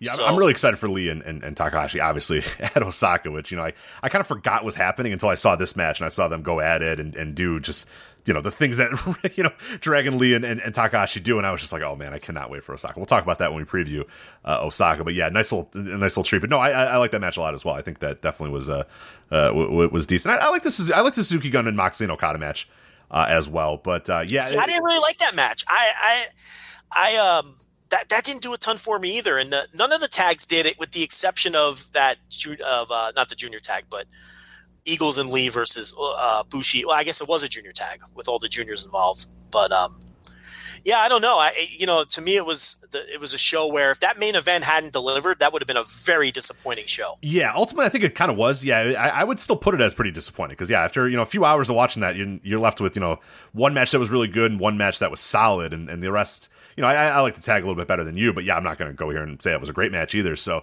yeah, a little bit of a down night on night one, but I, I, I thought night two was was solid as well. Like I, I think the run in general wasn't like if you lump these two shows together and there was just one new beginning at Sapporo, I think you got a pretty good show here. I think in, in you know separately as two shows, I, I don't know. I I, I was kind of down on these shows overall. Like I, I loved Zack Sabre Jr. Will Ospreay. Um, Okada and Taichi, I didn't really love all that much, and and there wasn't a whole lot else on night two that I really enjoyed. Uh, all that much, but what what would you think of night two? Other, other than Henare and Tsuji, but that's like you know an eight minute opener or whatever, so I don't really know how to really count that No, you know in, in the match itself. But Henare and Tsuji might have been the third or fourth best match. right, show. right, yeah, Really exactly, right. I, I love Sabre and Ospreay. I think that you know it took Will out of his comfort zone, and uh, the story of the match. I mean, it was whenever these guys wrestle and they've wrestled a million times, they always seem to do a different kind of match, and I appreciate that. And this was Will finally getting caught in a wacky sub that he couldn't escape, and then I love the fact that he passed out and the referee stopped it. You know, it's like everybody wins. Sabre gets a clean win where he out wrestled and outsmarted Will Ospreay, and Ospreay wins because he showed heart and he passed out. I mean, it's perfect booking, and the match was great. Um, Okada Taichi, God, did I hate this as far as the way it was laid out and booked. And again, very similar to Ishii Evil in that the work was fine, but there is no reason for Kazuchika Okada to be going 30 minutes with Taichi in this situation where it's not even a title match. You are several steps above him. They've built you up as an all time legend in the company. This is Taichi. No offense to Taichi, he's a 40 year old mid carder. Okay? Nice little main event match to kill some time. I get it. Okay? How is this not 18 minutes in and out? Give this guy a bit of a heat segment and then clothesline this geek out of the fucking building and beat him in 16 minutes. Why did they work this like an epic world title match? If this would have been for the title, I can buy it. Because you can then say, oh, well, Taichi, it's the match of his life. This is his one opportunity, or he's not going to get many of these opportunities. You can buy into Taichi having the best performance of his career and pushing the all time legend to his limit if it's for the title. In a situation like this, you can get away with Okada just asserting his dominance for once and destroying this guy. I hated the layout of this, even though the work was fine. What did you think? No, I'm right with you, and and and I've I've long kind of complained about this with, with, with Okada, and I'm not one of these. You know, every Okada match, the first half doesn't matter, and they're all the same because that's like the new like leg selling thing that people just say like, ah, the first half of the match didn't matter, you know, like that sort of stuff. But, but what I will say, I don't want to get in one of those arguments right now, and, and, and we'll touch on that, I'm sure, at some point down the line. But um, the thing with Okada matches, it just feels like every one has to be 30 minutes, has to be 25 minutes, has to be this epic back and forth. And and I'm the entire time while this match is going on, I'm just thinking, man, fucking short arm clothesline this geeking, let's get out of here. Like, you know, whatever you want. And, and people are, you know, our mentions are saying, oh, well, it, it elevates Taichi and it does this for. Who cares? Like, I'll be honest, man, I don't really give a Listen, shit. Taichi's going nowhere. He's 40 years old. and he's a career mid carder. Right. Like You if there was something, if I could say definitively of it, you could say, well, Rich, the reason why is because Taichi's going to face X at Y, or like, okay, then maybe whatever. But like, no, eh, he's he's a guy who when you when you prop him up and want him to win a never open weight title, he can, or when you want him to fuck around and and and, and win a tag title or whatever, you can and do it or whatever. But no, this is not a guy that we need to be doing that. We don't need to be going thirty minutes with our all time legend. You know, back and forth. You know, ba- you know, uh, blow for blow. Like, no, just fucking. You know, ten minutes, fifteen minutes, short arm clothesline, rainmaker. This guy out of here. We're done. We go home. Like that. We th- this idea that every single match needs to be twenty five minutes, needs to be thirty minutes. It just it, it it does a disservice to a match like this. It does a disservice to Okada. He doesn't need to be going this long with with, with Taichi. And I just could not wait for this thing to end. I just had no investment in this match, and I was counting down the minutes and counting down the minutes and counting down the minutes, and it just never, ever, ever ended. The idea that like Sabre and Ospreay was twenty seven minutes, and this was thirty minutes. Sabre and Ospreay felt like it was ten minutes compared to this match. You know what I mean? Like it went These by. ma- yeah, these, these matches were the same length, but the semi-main event felt half as long because it was such a great, well-worked match that told a good story, and the main event was bloated and told a terrible story. Right, right. Taichi should, is not in the same league as Okada and shouldn't be presented as such. A ti- again, a title match, I can live with it because the story there is Taichi's giving it everything he's got. And I get it. It's 5,700 people and it's the main event. I'm not saying he should go in there and squash them. Give people 18 minutes and get out. Okay? Give Taichi some offense, but the story of this match should have been Okada is several levels above this guy and just proved it. Not Taichi can go toe to toe with him. How do I come out of this match feeling? Almost like, well, geez, Taichi's just as good as Okada. It shouldn't feel like that. The guy is, is ne- you don't invest in Taichi. You're not doing anything ever with him. He's on the he's, he's turns 40 next month and he's a career mid carder. Like Rich said, you do nice little things with him now and then he's fine. He got his elevation when they moved him up to heavyweight and put him into programs with Naito and put him into Never programs. That's who he is now. He's had a nice little career. He's never ascending higher than this. So no, you don't invest real estate or time or effort into a guy like this in this manner. You're not building him. You don't build a Taichi. You use a Taichi to show the guy who just lost his title last month still has it to where he can dominate a mid card guy like this. That's the story. Right, and that's the story that I would have absolutely told with this, and and, and it's something that New Japan, I for all that they all they do well, the the thing I don't think they do, they they don't use the time in their matches well enough, and, that's like everybody kind of fits into his template of eighteen minutes, twenty minutes, twenty five minutes, or whatever. And we remember like a few years ago, we talk about this match all the time, and I talk about how how much I loved it too, where Hiromu got in there with Kushida and just beat his ass in a minute. Remember that? Yeah. and it was just like, oh my god, it, it, breaks you from the the the because you're expecting, okay, here we go, let's get ready for a 20 minute back and forth or whatever. Hiromu just goes out there and fucking throws this guy in his neck and pins him, and it's like, holy shit!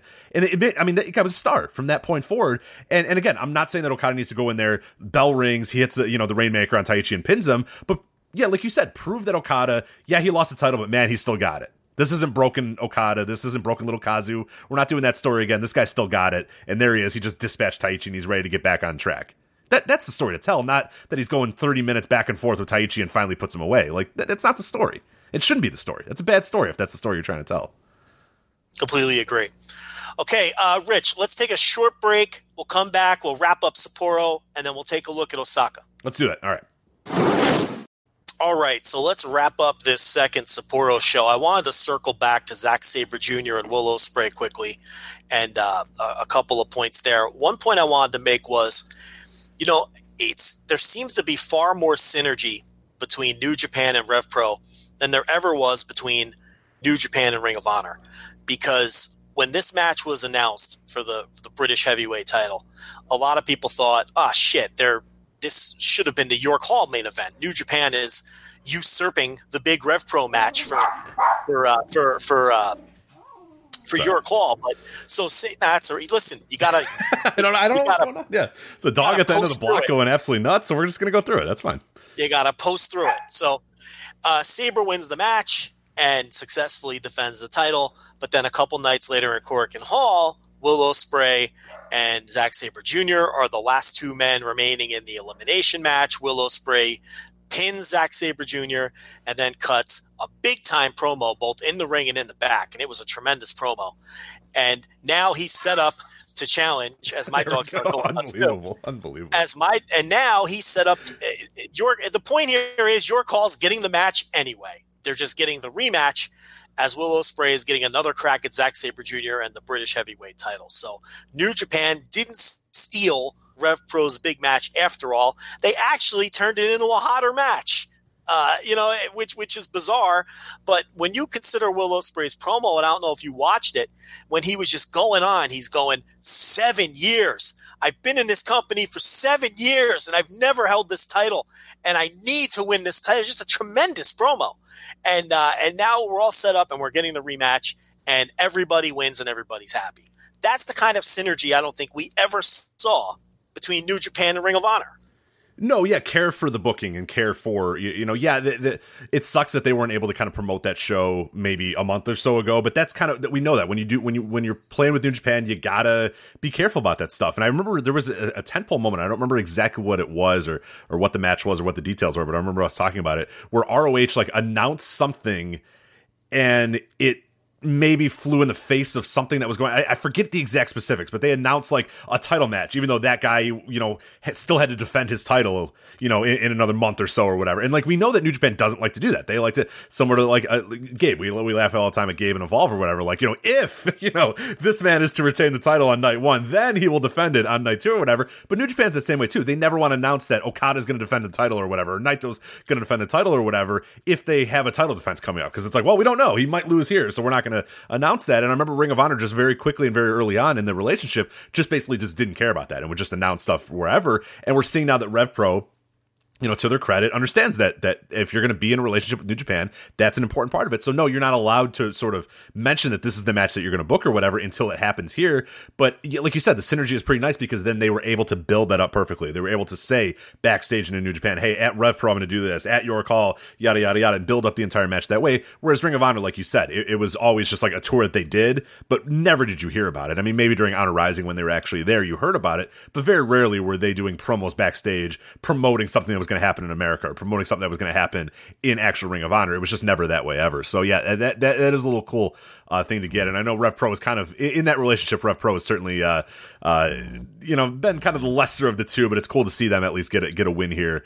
Uh, and, and they get a big time match and a, and a very exciting match too. Given you know, because I, I saw some people complain that oh, it's a rematch so quickly after whatever. But I think that way that they worked that match that we saw at, at night two with Sapporo makes me even more interested in the match at Rev Pro because it's like, all right, look, okay, uh, you know, Ospreay was right there. He just got caught in a, in a, submission and he had to tap out. Like he was able to get through everything else that Zack Sabre Jr. had at him, but he was able to, you know, he eventually not even tapped out, passed out. So now we have a really like right now, right off the bat, he's okay. What is he going to do to change? What is he going to do to be different? What's he going to do to try to win this time? It'll be very interesting to see how they kind of navigate that and, and, and work the match. So I'm excited for it, and I think it, it, it it's really cool to see that synergy between Rev Pro uh, and New Japan.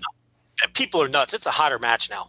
Absolutely. I mean, coming out of this, I mean, it's crazy to say with Sabre already beating him, but um, after Ospreay's promo, and again, like you said, the way the match was worked, and Ospreay coming back and, and, and getting the pin a couple nights later, I mean, uh, to me, it feels like a much hotter match. So it all worked out in the end, really, for all parties involved. And I think after that promo, I think Will almost has to win that now. I mean, um, the promo was so good that I, it's like I feel like he has to win. I mean, I know that sounds crazy, but um, uh, that's how I am on it, and I'm really excited about it. But as far as the rest of the Sapporo show, I mean, I love that match. I went four and a half on that match.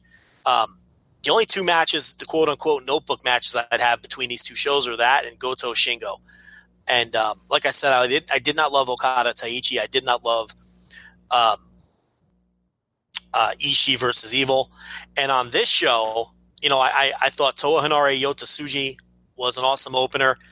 And I thought the six man match with Goto, Eagles, and Ishii versus Bushi, Evil, and Shingo uh, may have been the second best match on the show. Again, you know, just a mid card tag match, but on both nights, uh, uh, sort of a similar match to the night before, where it was uh, where it was uh, Bushi and Hiromu versus Eagles and who was his partner? I just talked about that match. Uh, uh, Ryu Lee, are you talking about? Yeah, yeah, yeah. Yeah. Um, you know, I, you know, both of those tags I thought uh, really knocked it out of the park. Uh, what I didn't love on the second night, uh, the the Lij versus Bullet Club, uh, third from the top, uh, didn't do a ton for me. Uh, nor did the eight man with Sho and Yo, Moxley and Taguchi versus Suzuki Gun. But Oh, I really yeah, love yeah, that no. Goto Eagles Ishii versus Lij match. And I thought El Phantasmo versus Gabriel Kidd for its spot on the card was a really fun match. I thought Phant- Phantasmo brings something to New Japan that uh, nobody else right now uh, really does. So he, his style sticks out, and it's uh, and and he's unique. And when he needs to turn it up and go, like you know we saw in the Super Juniors, he could do that too. But he does that heel work, and the crowd eats it up. So um, those are your two Sapporo shows. I know the first one was a little down from last year, uh, a couple hundred. I don't know about night two where they did 5690. Here's the thing with New Japan though, and they did three straight nights in Cork, and the first one did like 1100, and then I think the third one did 14 or 1500. Um, but the thing is, they ran two domes this year. They, you know, before the year even starts, they have a 30,000 fan buffer in terms of year to year attendance over one or the other. So you could be a little down here, a little down there. They're going to be up again for the year. I mean, when it's all said and done, you know, assuming that moving G1 to the fall doesn't cost them, and I don't think it will. I think people are going to show up for the G1, whether it's in the summer or the fall. I don't think that is going to make uh, that much of a difference. But, um, you know, they've got, they're up 30,000 fans by the 4th of January. Right. So, they, you know, by the 5th of January. Uh, but, uh, you know, and being a couple hundred fans down, I mean, it was a never title defense. I mean, and you're running the next night. So it's not like, uh, you know, I'd consider that some kind of massive failing. And then they ended up doing 5,700 the next night anyway. And we talk about this all the time. This is why you split these shows because you do over 4,000 one night, you do 5,700 the next night instead of just running once and doing 5,700 once. You know, it's just, it's a no brainer, especially when you're going all the way out to fucking Hokkaido, fucking Sapporo, uh, at the fucking, you know, uh, fucking ends of the fucking you know, that's far north in the country. You know, you don't go out there too often. Although they did announce that these shows that they're going to be touring out there later this year. So they're going to be hitting that area of the country even more this year, which the crowd uh, responded to uh, favorably. So that was the two shows in Sapporo. And um, do you have any other thoughts, or do you want to preview the big Osaka show? Yeah, no, let, let, let's go to Osaka. I was just going to, you know, real quickly point out that uh, it's Sabre and Ospreay. I mean, that's a match we, we kind of glossed over pretty quickly. We didn't talk about it too much, but definitely go out of your way to check that match out. I thought it was That's great. tremendous, tremendous work. And and the story is, if you're a, oh, Will Ospreay just does flips and Will Ospreay just does this, like, it's obvious that you don't watch these matches because this is like, you know, he's not doing any of that shit in this. And he doesn't do that in, in, in a lot of his matches, but people just, you know, watch GIFs and, and do all that sort of stuff. But the match, the, the match sequence was exact. When people say, hey, you know, oh, you don't like grappling or you don't like like wrestling, wrestling, and it's like, I look at matches like this and I'm like, I do.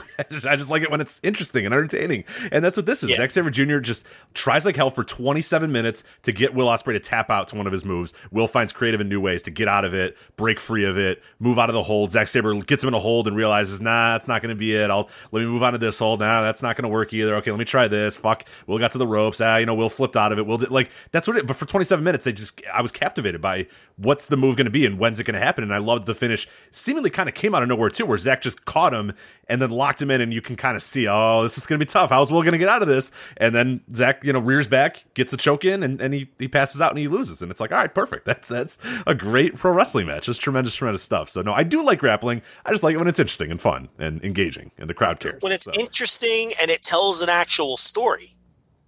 You know, not when it's two guys getting off on replicating what they do in a BJJ gym, and there, it's just catch as catch can, and there's no real. Uh, and, and listen, you know, I've reviewed uh, uh, grappling style matches behind the paywall that I've liked, and I've reviewed some that I didn't like, and it just all comes down, no matter what style, it just has to be interesting. And um, you know, and this one was, and he eventually caught Will. He took Will out of his game, and he had all the answers. And he eventually caught him in no man's land in a in a in a hold he couldn't escape, and Will passed out. You know, too proud to tap, and he passed out. It's a classic pro wrestling story, and great work, and a great match. Um, you know, I thought it was right there with the the Shingo Goto match. They were both, uh, you know, equally great, and uh, by far, I thought the two best things on either of those shows. So. Uh, let's move on to the Osaka show coming up on. It's the What ninth. is- it is the ninth. So that is going to be, I believe that's what Sunday morning for us. Sunday morning, yes. So it should be So one that you this- can wake up early and watch, which I plan on doing because this looks fucking incredible. So this is late Saturday, early Sunday. Correct. Yeah. However you want to. That means it's an early start. That means an early start in Japan, which means a reasonable time even to watch live. Mhm. So it's probably one of those ones that's 10 p.m. Pacific, 1 a.m. East.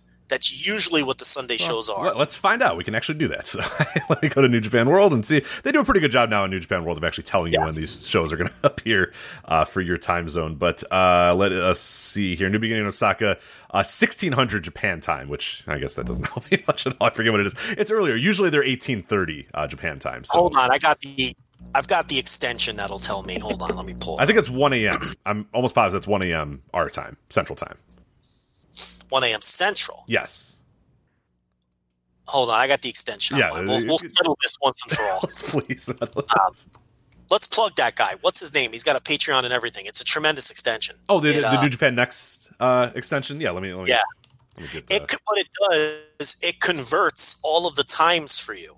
So okay, I just pulled it up and you were correct. It is 2 a.m. Eastern, 1 a.m. Central, 11 p.m. Pacific, which is very convenient to watch live for you know about half of the country, and not terrible if you're on the East Coast either. You know you can at least get half of it before you get tired.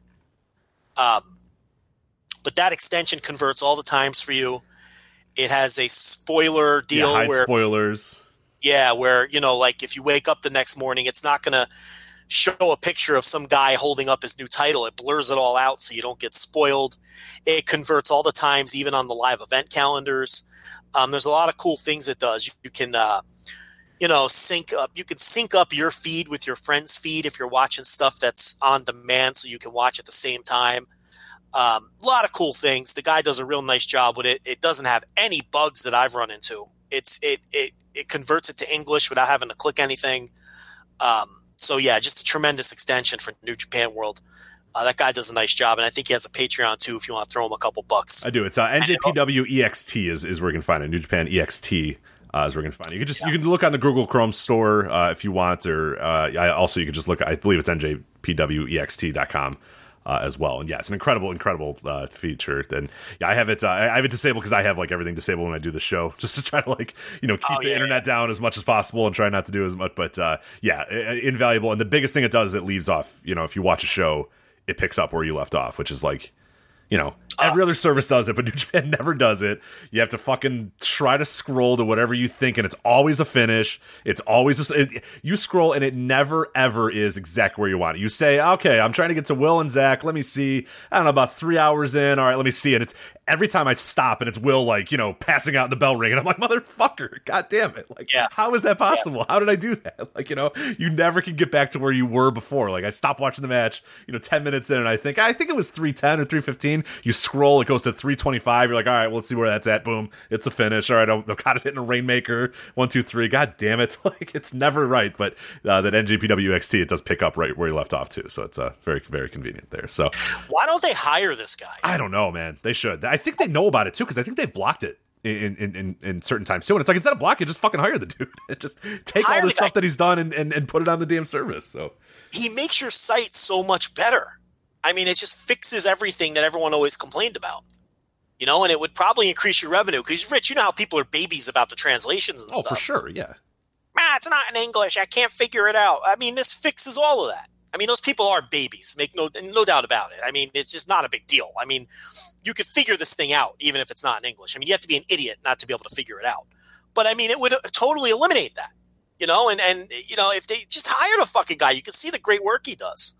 Anyway, um, Yeah, let's get let's, Let's get to this Osaka show. Yeah, let's do it. So, uh, voicewrestling.com, uh, myself and John Carroll, uh, we did previews up at uh, voicesofwrestling.com if you want to read that. But uh, yeah, this is a loaded, loaded Osaka show. This is why this is one you're going to want to wake up early, get up, whatever you want to do, but be ready for the show, man, because there is some good stuff on this. Uh, we'll start with the main event here Naito versus Kenta. This is for, of course, the heavyweight title, Intercontinental Championship.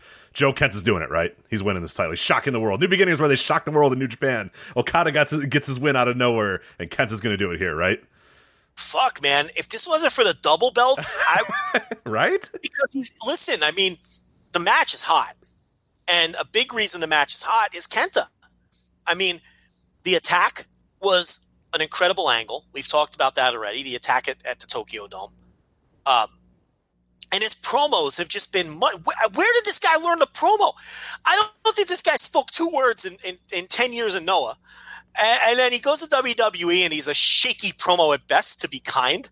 Okay, and now he comes here. All of a sudden, he's like contender for best promo of the year. I mean, this guy's awesome. You know, he's he gets good heat. Um, you know, he's a fucking troll. He's just he's phenomenal, and this feels like a red hot match. They're going to sell out Osaka-jo Hall or come very close.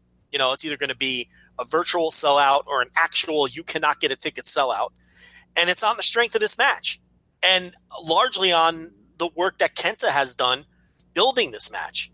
I mean, they have taken this guy that WWE couldn't figure out anything to do with, and they've turned him in, uh, turned him into, returned him to being a money drawing star that's going to sell out Osaka-jo Hall. It, it's, it's just, it's incredible. It's another indictment of WWE creative that they couldn't find something to figure out.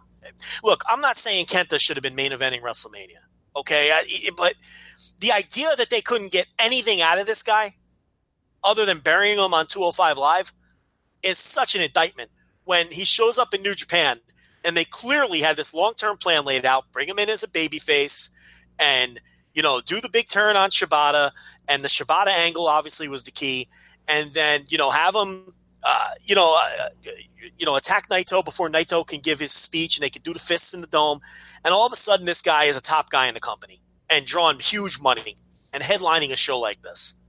When when he was coming to New Japan, Rich, all of our questions were, "Oh my god, you know, it's a big question. Can he still hang? Can he still wrestle? Can right, he still?" like he was he was held together by tape, and I, I admit I was the same way too. I was like, I don't know if this guy can do it anymore. like, there were lots of questions, Yeah, and they were yeah. fair questions, and and you turn around a few months later, okay, because he debuted at the G1 in July in Dallas, I believe was his first match, and um, you know against Ibushi, and you know six months later or whatever it is, six, seven, eight months later, they have themselves another legitimate main eventer, and it's just from circling back to our original conversation on this show, great creative Yep. in getting a guy whose career was totally thrown off by going to a place where they had no clue what to do with him. His career trajectory ruined. Que- peop- questions from everyone whether ah he's not going to be able to hang in New Japan. Now he's one of their top stars and he's drawing big money. And now who knows what the guy? You know, I mean, this just, could just be the start of something. Which is why I say he's losing this match. If this wasn't for the double title, I'd at least have like twenty five percent doubt just based on how great he's been.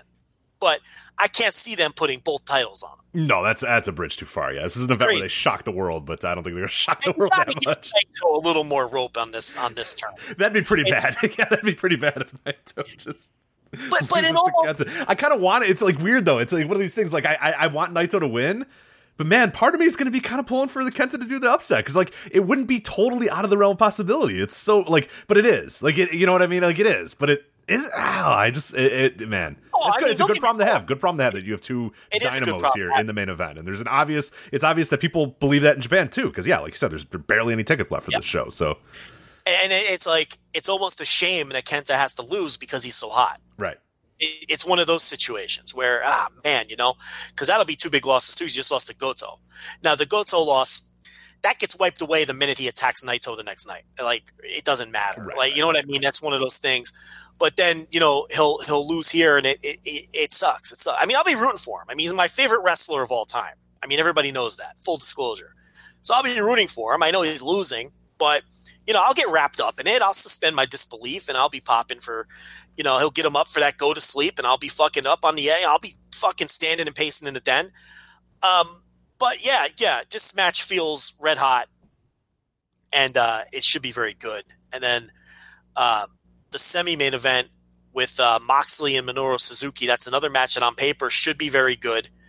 Uh, you know, it should it would peak at match of the year level. I don't know if they're going to get there.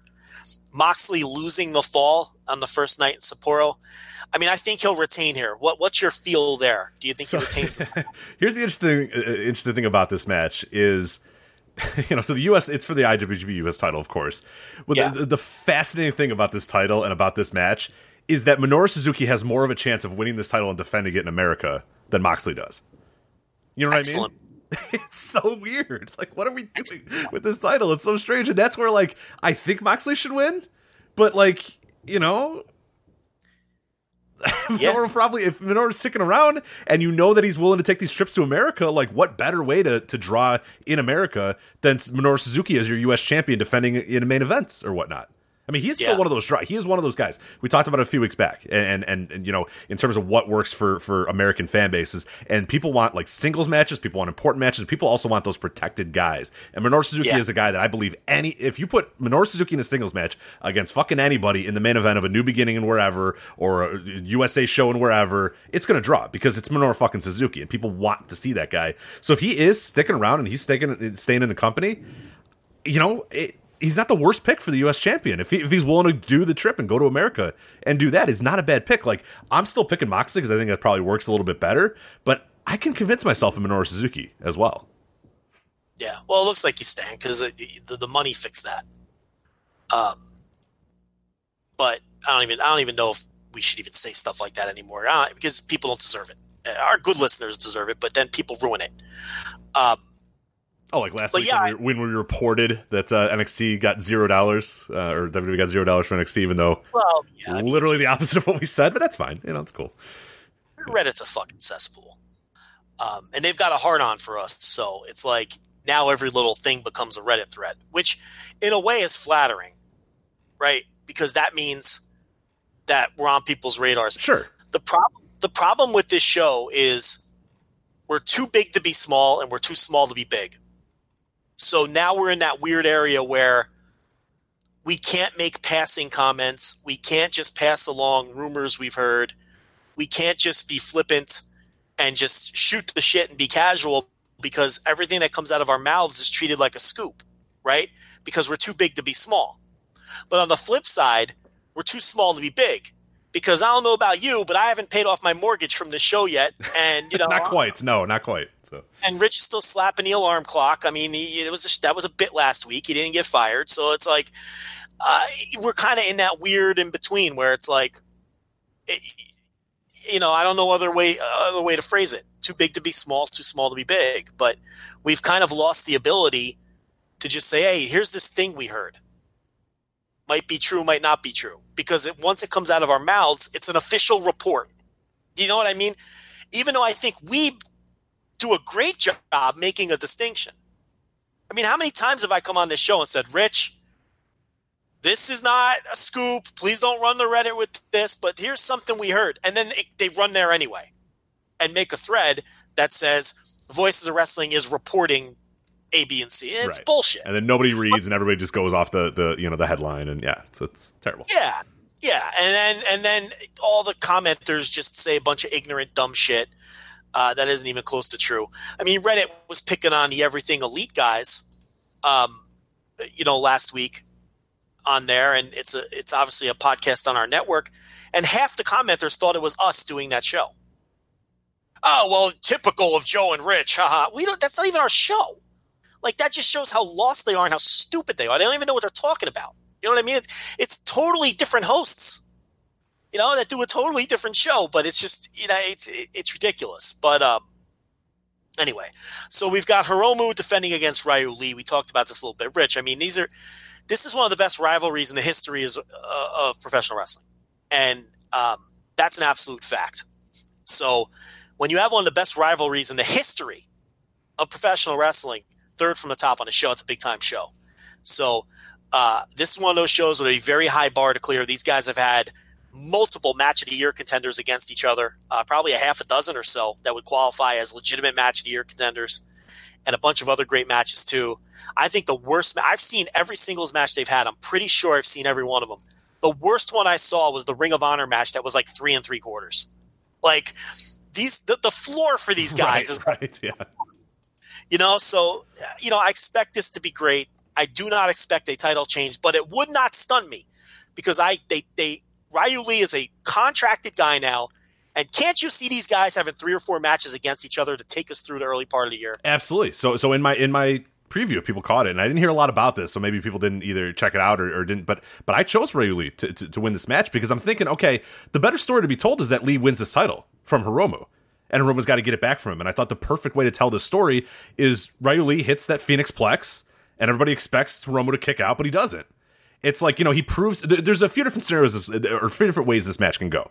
Is they right out of the gates, they hit the Phoenix Plex, Hiromu pops up and he's ready to go, and it's like that's not going to uh, hurt me, that's not going to affect me. I'm going to get through it. That's fine. You can do that right off the bat, and then have the match kind of progress from there. I don't think they're going to do that scenario because it's a, it's a protected move. It's a, it's a, it's you know Ryu's it's one of his big moves, so it's gonna they're obviously going to wait to do that. The other scenario is Ryu hits it at the end of the match. One, two, Hiromu kicks out, and then Hiromu beats him after kicking out of the Phoenix Plex. Good. It tells the story that the Phoenix Plex, which did previously break Hiromu's neck, now he's ready. He, he's he's better. He's healthier. He's he's he's, ready to fo- go. He's refocused. All that sort of stuff. But I honestly think the better scenario is Ryu hits that Phoenix Plex. We all kind of assume Hiromu's going to kick out, but then the three happens, and and it's like, all right, no, he's not there yet. You know, Hiromu's back from injury, but he's not there yet. He hasn't figured out the Phoenix Plex. He hasn't figured out Ryu Lee yet because that gets you more matches. That gets you another match down the line. It gets you another match down the line. If Hiromu goes out and just beats Ryu Lee, kicks out of the Phoenix Plex, and, and, and proves, okay, I'm better than you, then what's next for Ryu Lee?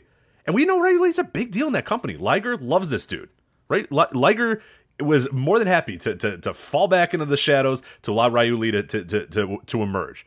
You know, and and he was contracted talent. He's here for the long haul. They changed his name. They did all that sort of stuff. I can't believe that they're just going to right out of the gates have him lose here to Hiromu. Maybe it's a, a really good back and forth match. A bunch of kickouts happen, and Hiromu just barely escapes. But part of me thinks this is a great scenario for Ryu Lee to get this win and, and build this feud for the rest of the year. So I made that prediction. And it's one of those ones that no one's going to know if I was wrong. But goddamn it, if I'm right next week, Joe, you wait. I cannot wait to tell you how right I was if that happens. So I love it. I'm listening to you, and I love it. And really, we should be laying all this stuff out because we're we're pretty brilliant when it comes to this. Let's be honest. But I love it. I love what I'm hearing. Uh, I would go a step further. You know, um, if this were a territory, the finish of this match would be Ryu Lee hitting that. What does he call it? The uh, the what- Phoenix what is it? Plex, the Phoenix Plex. He would hit the Phoenix Plex, and Hiromu would sell it like he was paralyzed. That's what they would do in a territory.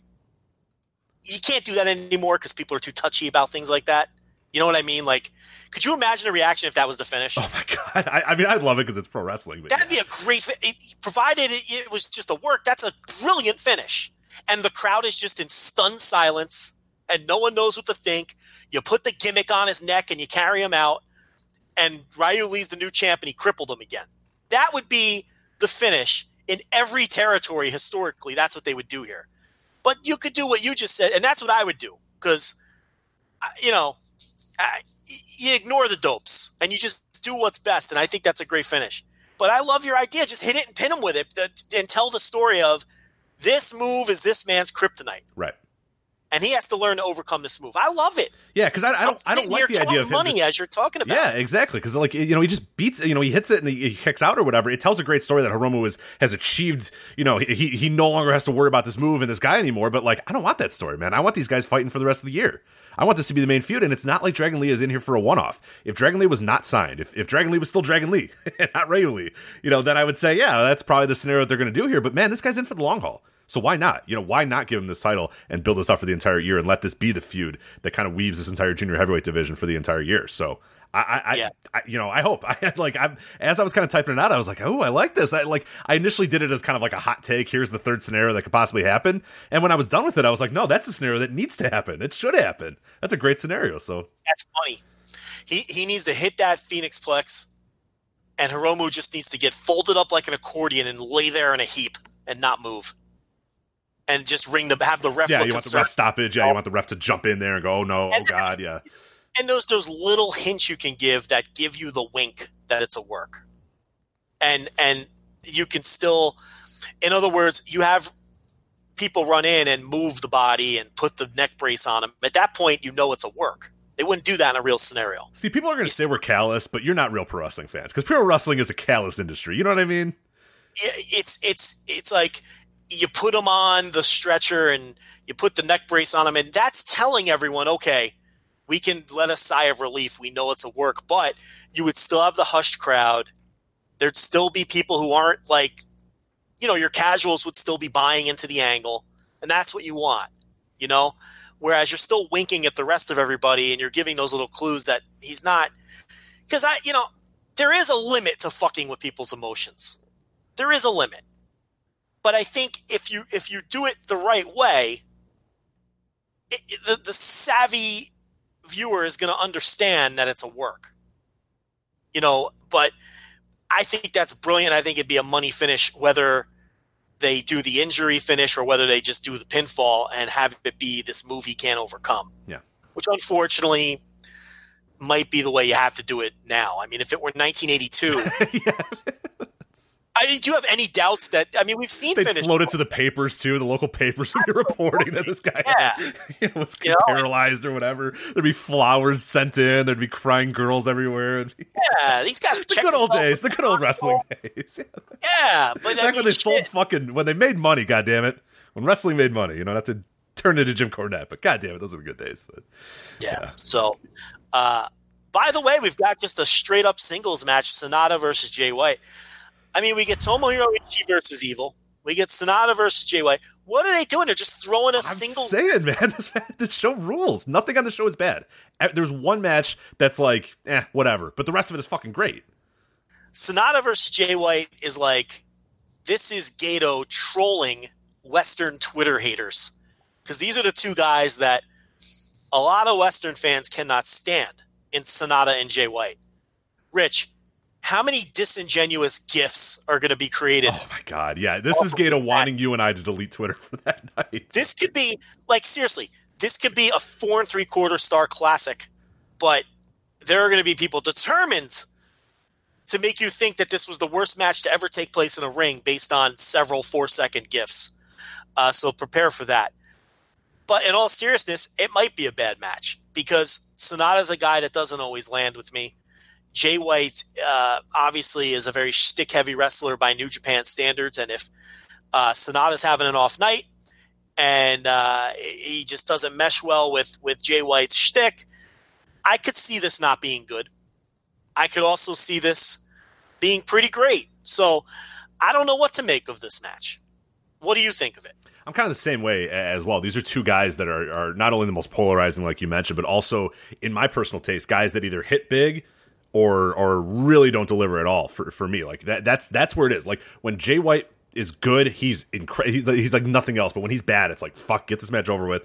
I don't want this match anymore. I'm ready to go. Like the, the Kota Ibushi one that you know after night two of Wrestle Kingdom, I was like, I'm done, I'm done, I'm done. Just get out of the ring. I'm over it. I don't want to see this anymore. But then he's also had incredible ones that I really really love. And and Sanada's the same way as well. There's sometimes a Sanada match is is you know a 30 minutes you know wrestling clinic and I fucking love it. And other times it's 30 minutes and I just I'm, I'm ripping my eyes out. I cannot wait for it to end. The good thing about this is that it's one of four singles matches. It's fourth from the top. It it it. it doesn't seem like it's going to maybe get too long and like maybe that's the thing that'll be a benefit. If it's only 15 minutes if it's only you know uh, less than 20 minutes or whatever it has less of a chance to get really long and really annoying and really boring and a lot of you know jay white and gedo interference a lot of sanada just kind of grappling with no real direction or whatnot. Like it can go in that way and i hope it doesn't but like i have no read on it. Joe this could be uh, like you said four and three quarters and it's fucking rocks or it could be like two stars and i just want it to get away and and, and end as quickly as possible with like nothing in between. It's either going to be great or it's going to be bad. And and, and like it, it's just that's how these two guys are. That's how i my personal take is on these guys. We'll see how uh, we'll see how, how it goes. But i'm encouraged by it. Now if it was the main event i would be almost certain that i would dislike it. But the fact that it's fourth from the top and and and both these guys i think are better when you kind of condense their stuff into into smaller packages. Like sanada i think excels in g1 matches because it, it allows him to get a little shorter. And jay white as well because it doesn't allow too much of the gedo interference and too much of that stuff if it's just like you know a 15 or so minute match. So let's let's hope fingers crossed on that. But but we'll see where it ends up but yeah it, it a polarizing match for sure uh, for me as well so Okada and Will Ospreay versus Taichi and Zack Sabre Jr. Now that Okada has defeated Taichi, he's certainly dropping his fall, right? I mean, oh taichi yeah oh yeah yeah yeah yeah. So um, to either Okada or Will, I mean, to me, Okada just gives him a rainmaker and fucking beats him like he should have a couple nights ago. But um, I could see getting Will a pinfall here to douse more kerosene on the fire and build them up for that title match with Sabre. I don't see Will or Sabre pinning each other because they've got the one pin on each other or the one fall on each other. I don't think you want to. Um, eh, I guess I don't know. I would stay away from that. I would just have Taichi eat the fall there. So we got an eight man tag as FinJuice returns to Japan, uh, titleless, with uh, teaming with Tanahashi and Kota Ibushi. Ibushi presumably will be back. They haven't pulled him from the card, and there was a video going around of him doing spots in the ring, so I think he's fine. And uh, it'll be Chase Owens, uh, the new tag team champions, Guerrillas of Destiny, and Yujiro. Did you see the title change? I didn't. I'm not watching that. don't. It's a waste of time. I'm sure it is. Of course Um, it is. It's God, man. They fucking stink. Listen, I do these things so you don't have to. Thank you. uh, I appreciate There it. There was a ref bump, and Ugh. it's really all I need to say, right? I mean, it was it was egregiously long. Um, it's like a dark building. Like it's just it's you're not gonna like it. Um, they put up uh, matches from. They put up a match that from the night before, which ended with a DQ, and then they did the WWE thing, where like Rocky and Tanahashi come down, and it turns into an eight man tag off of the DQ. Do you understand what I'm saying? Like, um, let me see if I can pull it up. It was Finjuice. See if I remember what night it was. But this is on the uh, New Japan World 2, and it is fucking awful. Let me see. It was the 30th in Miami. Okay. So what we had was the match on New Japan World is FinJuice versus Chase Owens and Yujiro. Okay? Hmm. It ends in a DQ Sounds terrible. when Guerrillas of Destiny run down. So Tanahashi and Rocky Romero run in to run them off. And then they did the old WWE thing where they're like, we'll face all four of you right now. So then the DQ turned into an eight man tag. And then the faces win and send all 28 fans that were in Miami home happy. Rich, it's so bad. It is so bad. And I can't believe they put that trash up on New Japan World, uh, being that it was so awful. But uh, I have no idea if we're going to get the rest of these matches. Both of the matches up have commentary. And it's like when you watch them, you can tell that they've called the entire night.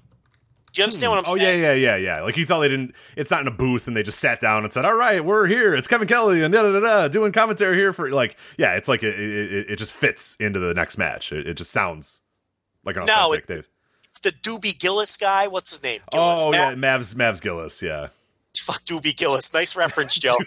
no one understands that. I don't 19 even understand that. That's a 1960 sitcom starring Bob Denver of, of Gilligan's Island fame uh, in his role before Gilligan. Huh. Okay. all right. Doobie Gillis.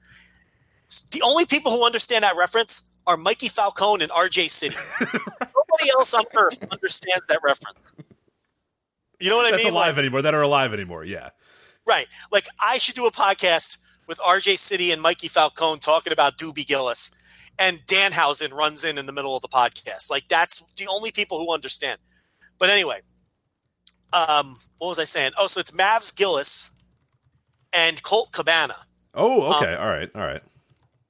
and you can tell because they're not like welcome fans to this special presentation That's what I'm saying. Yeah, they'll do like the fade in and, and say, "Hey, we're here here in Dallas, or we're here in uh, you know Orlando with the, uh, the yeah yeah yeah." You can tell when it's the opener of, of a freshly new minted you know show. So yeah, I- I see exactly what you're saying.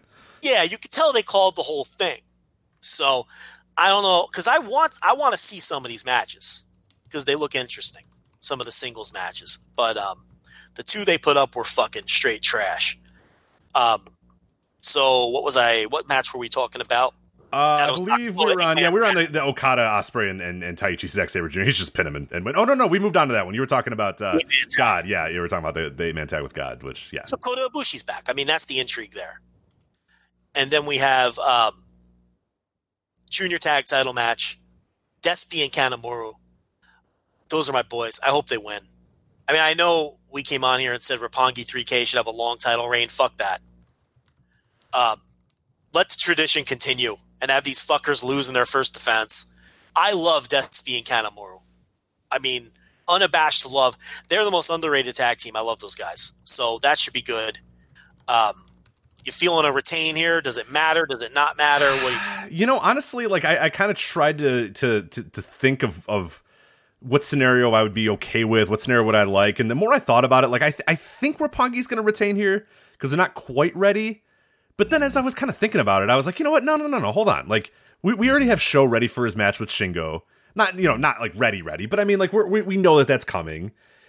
Do we really need another? Do we need another month? Because like they're to lose this thing in March, they're to lose it in April or whatever. And as I'm thinking about it, I'm like, all right, you know what? Fuck it, lose right here. Let let's move on. Let's get Sho and Yo. Let's figure out what their 2020s are to be like. Let's shit or get off the pot with those guys. Sho's got a scenario where, where he can you know face Shingo. Yo can do something in in the junior division. There's just no reason for these guys to hold these titles because we know in our heart of hearts. I mean, honestly, Joe, do you think they're holding these titles for the entire year? They're not. I mean, they should maybe, but they're not going to. I agree. So let's just do it here, man. Like you know, like why even bother? Like why even why even have like I I I think it's the better scenario. I think it gets these guys ready to go for 2020. They got their one little win. They won their little tournament again. That they're good to go. Like I don't, there's nothing left for these guys to do if they win this. There's just nothing left for Roppongi 3K, and and they're just kind of boring in the spot as the as the champion or as the lead team uh, in this division. So move them away. Like I, I think it's I'm ready to move on, and, and, I would love to have Kanemaru and Desperado as the champions. I think there's so many more scenarios that could play out with those two guys as champions as opposed to, to Roppongi 3K. So as I was kind of typing it out and as I was doing promotion, I kind of convinced myself, you know what? No, fuck it. And Desperado, Roppongi 3K. Sorry guys, move on. Let's let's figure out what the next step of your guys' career is going to be, and let's get to Kanemaru and Desperado. So so I'm I don't know if that's gonna. If I was a betting man, I don't think I would have Suzuki Gun, but I'm I'm rooting for it and I hope for it. Yeah, um, yeah. I don't know. The last thing for them to do is have a definitive title reign, but I'm ready for Sho versus Shingo, and I'm ready to see what they do with Yo. Um, so I don't know. We'll see. So you sent me this opener Doobie Gillis. You sent me this Doobie. Yeah. Is he supposed to be like a guy who does drugs or something? What is the? Well, Rich, it's the early '60s. I'm sure there's a little insinuation of marijuana. But uh, why does he look like? Why does he look like the way he looks? Why is his hair so greasy and weird? And why does he have a weird goatee? Like, what's going on here? Uh, yeah, he's depressed. The show is about how he fails with the ladies. Okay, it's kind of the premise. So he's, he's, a teenager. A dork, yeah. He has trouble with the girls. Okay, is the idea. Because like that that so that guy in that picture, like in 1999 and 2002, that dude is slaying like fucking crazy. You know what I mean? right? The jet black hair, the shitty goatee. He's probably wearing like a fucking graphic, you know, an affliction tee or something like that.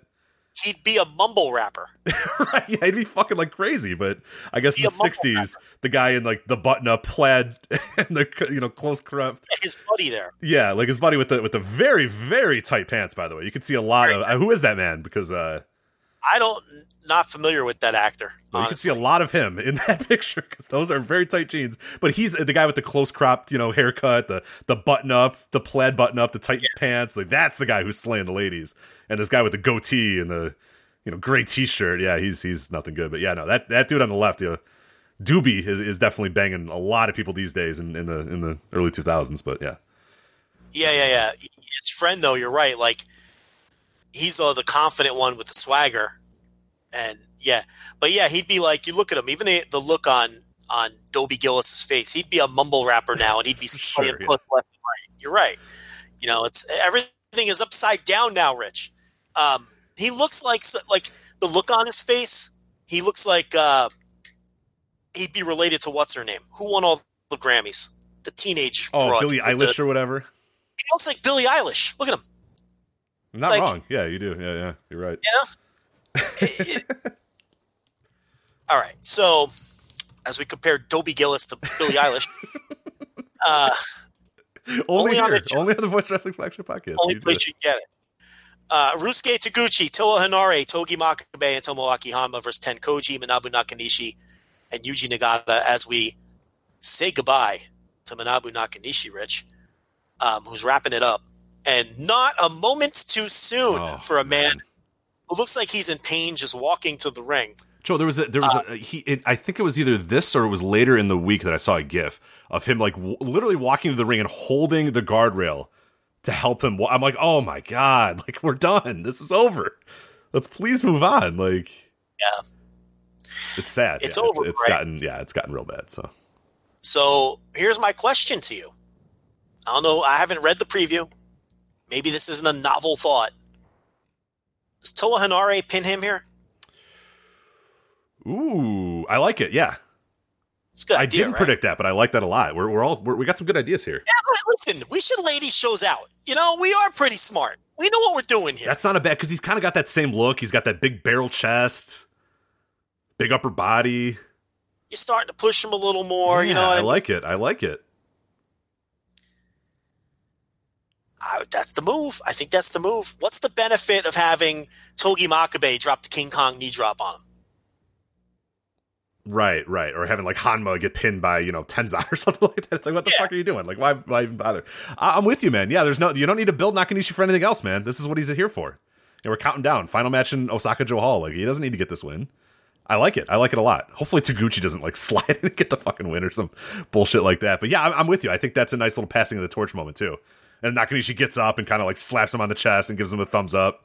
You know, Raises his hand, Yeah. endorses him. You know, I like it. yeah.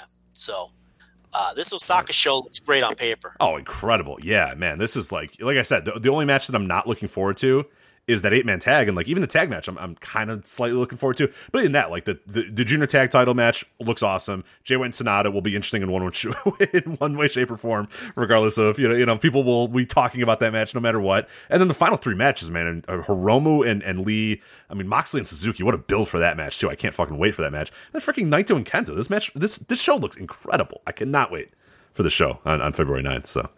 Hey, you know, I'm watching a replay of SmackDown on FS1. Please Why? don't ask. What are you doing? What's wrong with you? It's just okay. Are you okay? Are you all right? Do you need help? it's playing in the background and when i do the flagship i like to have some form of wrestling on the tv running in the background okay i don't know why it just keeps me in the right frame of mind i guess but unless there's a reds game on or something but um i'm just watching shinsuke nakamura defend the intercontinental title against braun strowman Mm-hmm. And as you know, his manager is Sami Zayn, right? And they've added Cesaro to the stable, right? In an alternate universe, that's a pretty great stable. It's unbelievable. Yeah. Shinsuke Nakamura, Sami Zayn, and Cesaro. This is bad. I didn't even know that that was a thing until you mentioned it right here. And like, yeah, like you're saying, five years ago, that would have blown the world. Those three guys. But in this universe, it's like just a collection of fucking jerks that no one cares about and get no respect. It's inc- it's really incredible. It's unbelievable. How cool would that have been? Is like Shinsuke Nakamura splits from Chaos because Okada has usurped him as the leader, and he brings in Sami Zayn and fucking Cesaro to form a new unit in New Japan called fucking I don't know hard men, whatever you want to call it. That wouldn't be a good name for them. um, In all That'd be a caps, all like- caps. I like it in all caps. Yeah, that's not bad. yeah, but not for them. I mean, you could see a unit in Japan called Hard Men, like for like a different collection of guys. Like Sami Zayn and Nakamura. Like Nakamura is a legitimate fighter, and Cesaro. But I don't. I wouldn't call them hard men. I don't know why I said that. I would call them. Uh, think of some wacky name that would have a wacky translation. Um, um, I can't even think of one right now. But they, you know, th- that would be great. Like it would be so fucking cool. On SmackDown, they're just three fucking clowns. That between the three of them, they can't figure out a way to beat Braun Strowman. you know what I mean? Like he just tossing all three of them around, and they're the heels, and they still can't fucking figure it out. You know, and Nakamura is just getting ragdolled as I watch this. Uh, Strowman's hitting him with a the GTR without you know without the knee, and um, you know Sami Zayn with his hands on his head with an exasperated look on his face. You can picture it all. Yeah, oh, I got have- it. I got it. Yeah, uh, J- Joe. Uh, I want you to answer this. How many uh, how many matches on TV has Sami Zayn had since August of 2019? Uh, zero. Uh, it's been four actually, but you know, Okay. it's a little bit more Yeah. than zero. But He's a manager. He's Yeah. a manager. That's the best use of Sami Zayn that you can come up with. exacerbated manager. Yeah, that's He is one of like 30 uh, juniors better than Will Ospreay, though. Never mind. I didn't. Let's not do that. Puma, do that shit. Puma King, Rich. Puma King. Puma King. Um, I was trying to. Get, I forgot about that. I can't help myself sometimes. Oh God! All right, let's. Has wrestled four matches since August. Yeah, but he's, he's better. Yeah, yeah. Puma King. Puma King. All right, let's talk about this. Uh, this we got a few more things to do before we wrap up here. Let's talk about this Cody Rhodes angle from, uh, or Cody redacted angle. I'm sorry from uh, from AEW this week. I know you uh, you probably touched on it a little bit on the Thursday tier reviews. I have not listened to that yet though. Uh, but for people that may be just jumping into here, want to kind of get a preview of what you what you talked about on Thursday tier reviews. Uh, what do you think of, of this angle? It's a, a polarizing angle, but I I seem to think that more people that I saw seem to enjoy it than dislike it, but there were pretty heavy critics of it as well. But uh, what do you think of the angle? Because um, I, I, thought it was tremendous pro wrestling and just tremendous TV. But but what are your thoughts first, and then I'll, I'll give my uh, my opinion about it. I gave my extended thoughts behind the paywall at patreon.com slash voices of wrestling on the Thursday TV reviews. So I'm going to allow Rich to carry this segment. Um, I'm somewhere in the middle, I, but I'm in the middle while recognizing that it was absolutely a money angle. But I did think it ran a little long. But I the, look, I get why it ran long. You want it to resonate. That's number one. And number two, you're in a ratings war and you want it to carry an entire quarter hour and all those sorts of things since it was the biggest thing you've built in weeks. So I get it. I understand why it was long and it dragged out the way it did. And it did run a little long for my taste. Disclaimer I also watched it after reading all of the stuff. I didn't watch it live in Mm. real time. Okay. So, you know, watching it live, I might not have came away with the sense that it was too long because I'm watching in real time and waiting to see what's going to happen. I already knew that all of his pals come out. I already knew like the end result and him getting kicked in the balls. So it's a different experience when you're not watching it live and you already knew what happened. So that's also the the other disclaimer I'll put on it. Grant, with all that said, absolute money angle. I mean, uh, they- they've got two legitimate money matches on. I would be very surprised if this pay per view doesn't exceed the previous two in buys because Jericho Moxley feels hot and MJF Cody feels red hot. Yeah, I'm, I'm super excited. I'm, I'm, I'm going there live, and and yeah, I, I can't wait for that pay per view. It sound it looks incredible on paper, and like you said, there's two big matches. I mean, those really really stand out. And and um, as far as this angle, I watched it live, which I think probably did help me a little bit more so than than watching it spoiled or watching it knowing kind of what was going to happen. Because you know, live you you didn't know what was coming next. You didn't know what the next thing was going to be, and and and it running long. Actually, in this case, to me, I enjoyed the fact that it went a little bit longer because it showed just how much more Cody suffered how much more he had to suffer to get through this. And that's that's the thing I think a lot of people maybe I'm not saying like didn't understand or whatnot, but maybe didn't didn't quite capture the nuance that, that that some other people might have enjoyed a little bit more. And that's a reason why I liked it because people are like, oh man, Cody's had worse things happen to him, or oh, you know, he's been bleeding all over the place and he's had you know chair shots and what's you know this is way you know all yeah he's, he's getting hit by a belt or whatever. It's not nearly the same. The problem and, and the thing that I liked about this is it was kind of the not necessarily less is more because it's hard to say less is more for a 20 minute segment where a guy took you know 10 beatings with a you know with a you know a, a belt. But the thing was is that it wasn't necessarily the pain that cody was enduring which it was. It was obviously the pain that cody was enduring but it's the fact that he couldn't do anything about it either. Because in other scenarios he'd got hit by a, a, a, the belt and would turn around and deck uh, you know MJF or or his friends would have come out and beat up MJF and send him packing or whatever and send him out to the crowd or whatever. But the fact that Cody just had to sit there and take it and that's what made I think the length of it a little bit more excruciating. That's what you were supposed to do. You were supposed to feel like fuck this this MJF guy is just letting this go on forever because he just wants to make this dude suffer. He wants to make this guy suffer mentally. He wants to make this guy suffer physically. And that is the story. You want MJF to be the biggest goddamn heel in the fucking world, and you want nothing more than to go watch that pay per view and watch Cody get his hands on him and beat his ass. And that's exactly what I think they accomplished with this.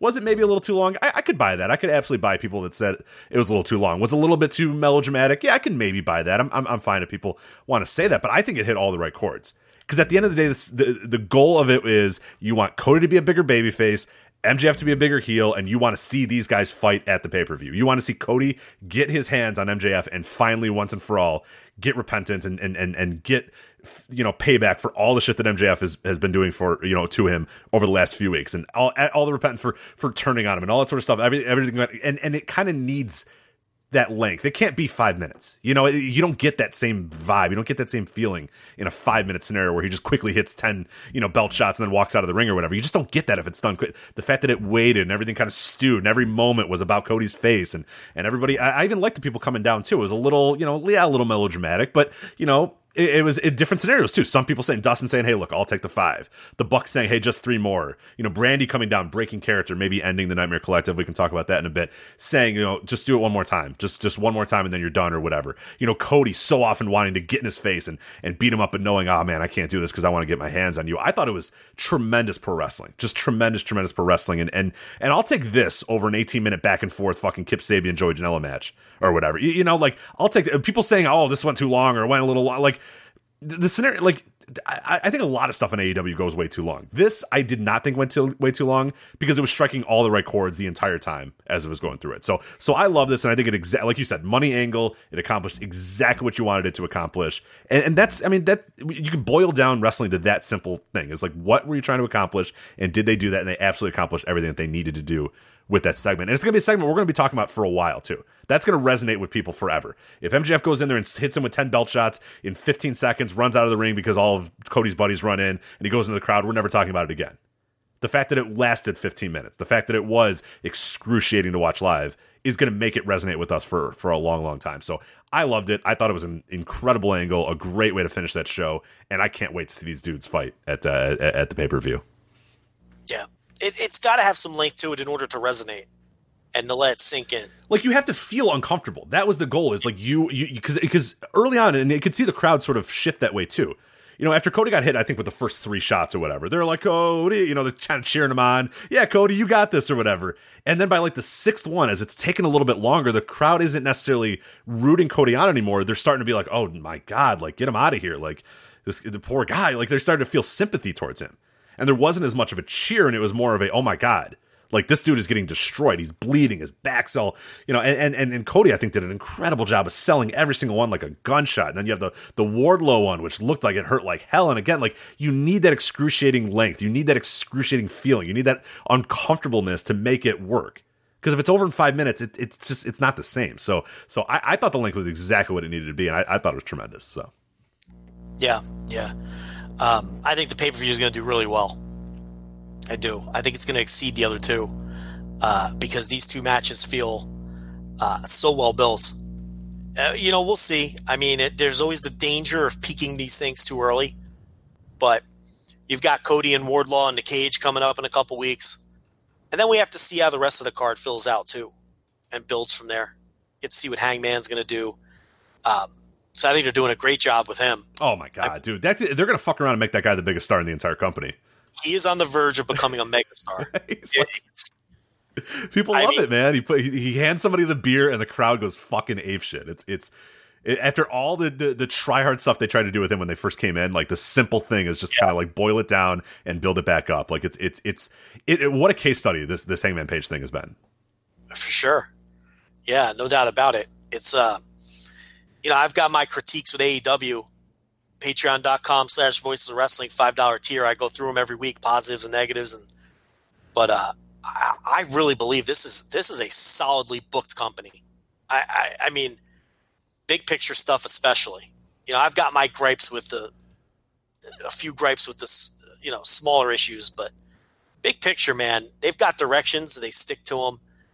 Um, they're even showing now with Page that they've been able to rehab someone where it didn't quite work out the first time, which is not easy to do. You know, and the Cody stuff always lands. They build their big match as well. Um, you know, they're just the way that they're giving Moxley different things to do every week until he finally gets his hands on Jericho to kill time on the TV. These singles matches against Ortiz and Santana – and they're not just cold matches, Rich. Where Jer- they could be very, they could very easily just throw those matches out there and just with something silly like or something easy, low effort, like Jericho can just say, "Well, I'm going to throw my goons at you every week until." Right, right, right. But there's stories behind these matches. Like Moxley stuck the car keys in Santana's eye to get revenge in the brawl, and then Santana cut that great promo saying, "You know, this I'm going to fucking kill you for poking my eye out with a car keys." I'm already having a bad year, you know, and now and now you put Karki. So there's like they're not just cold matches against against uh, Jericho's henchmen. They've got some story behind them. You know, Ortiz was the guy who attacked Moxley the week before with the bat, and Moxley hit him with the headbutt. And then they had the match the next week. So it's just very well booked promotion. And you know, they had some bumps in the road through the end of November and December in terms of the, but that one week that they, they, they got that week off after that disastrous Dark Order angle. And they, it feels like they've really gotten their shit together Yeah. in terms of booking and direction. And uh, again, I don't love everything, but you know how I am with booking. I just, people complain about booking. It's just, no matter what, people are going to complain about booking in these promotions.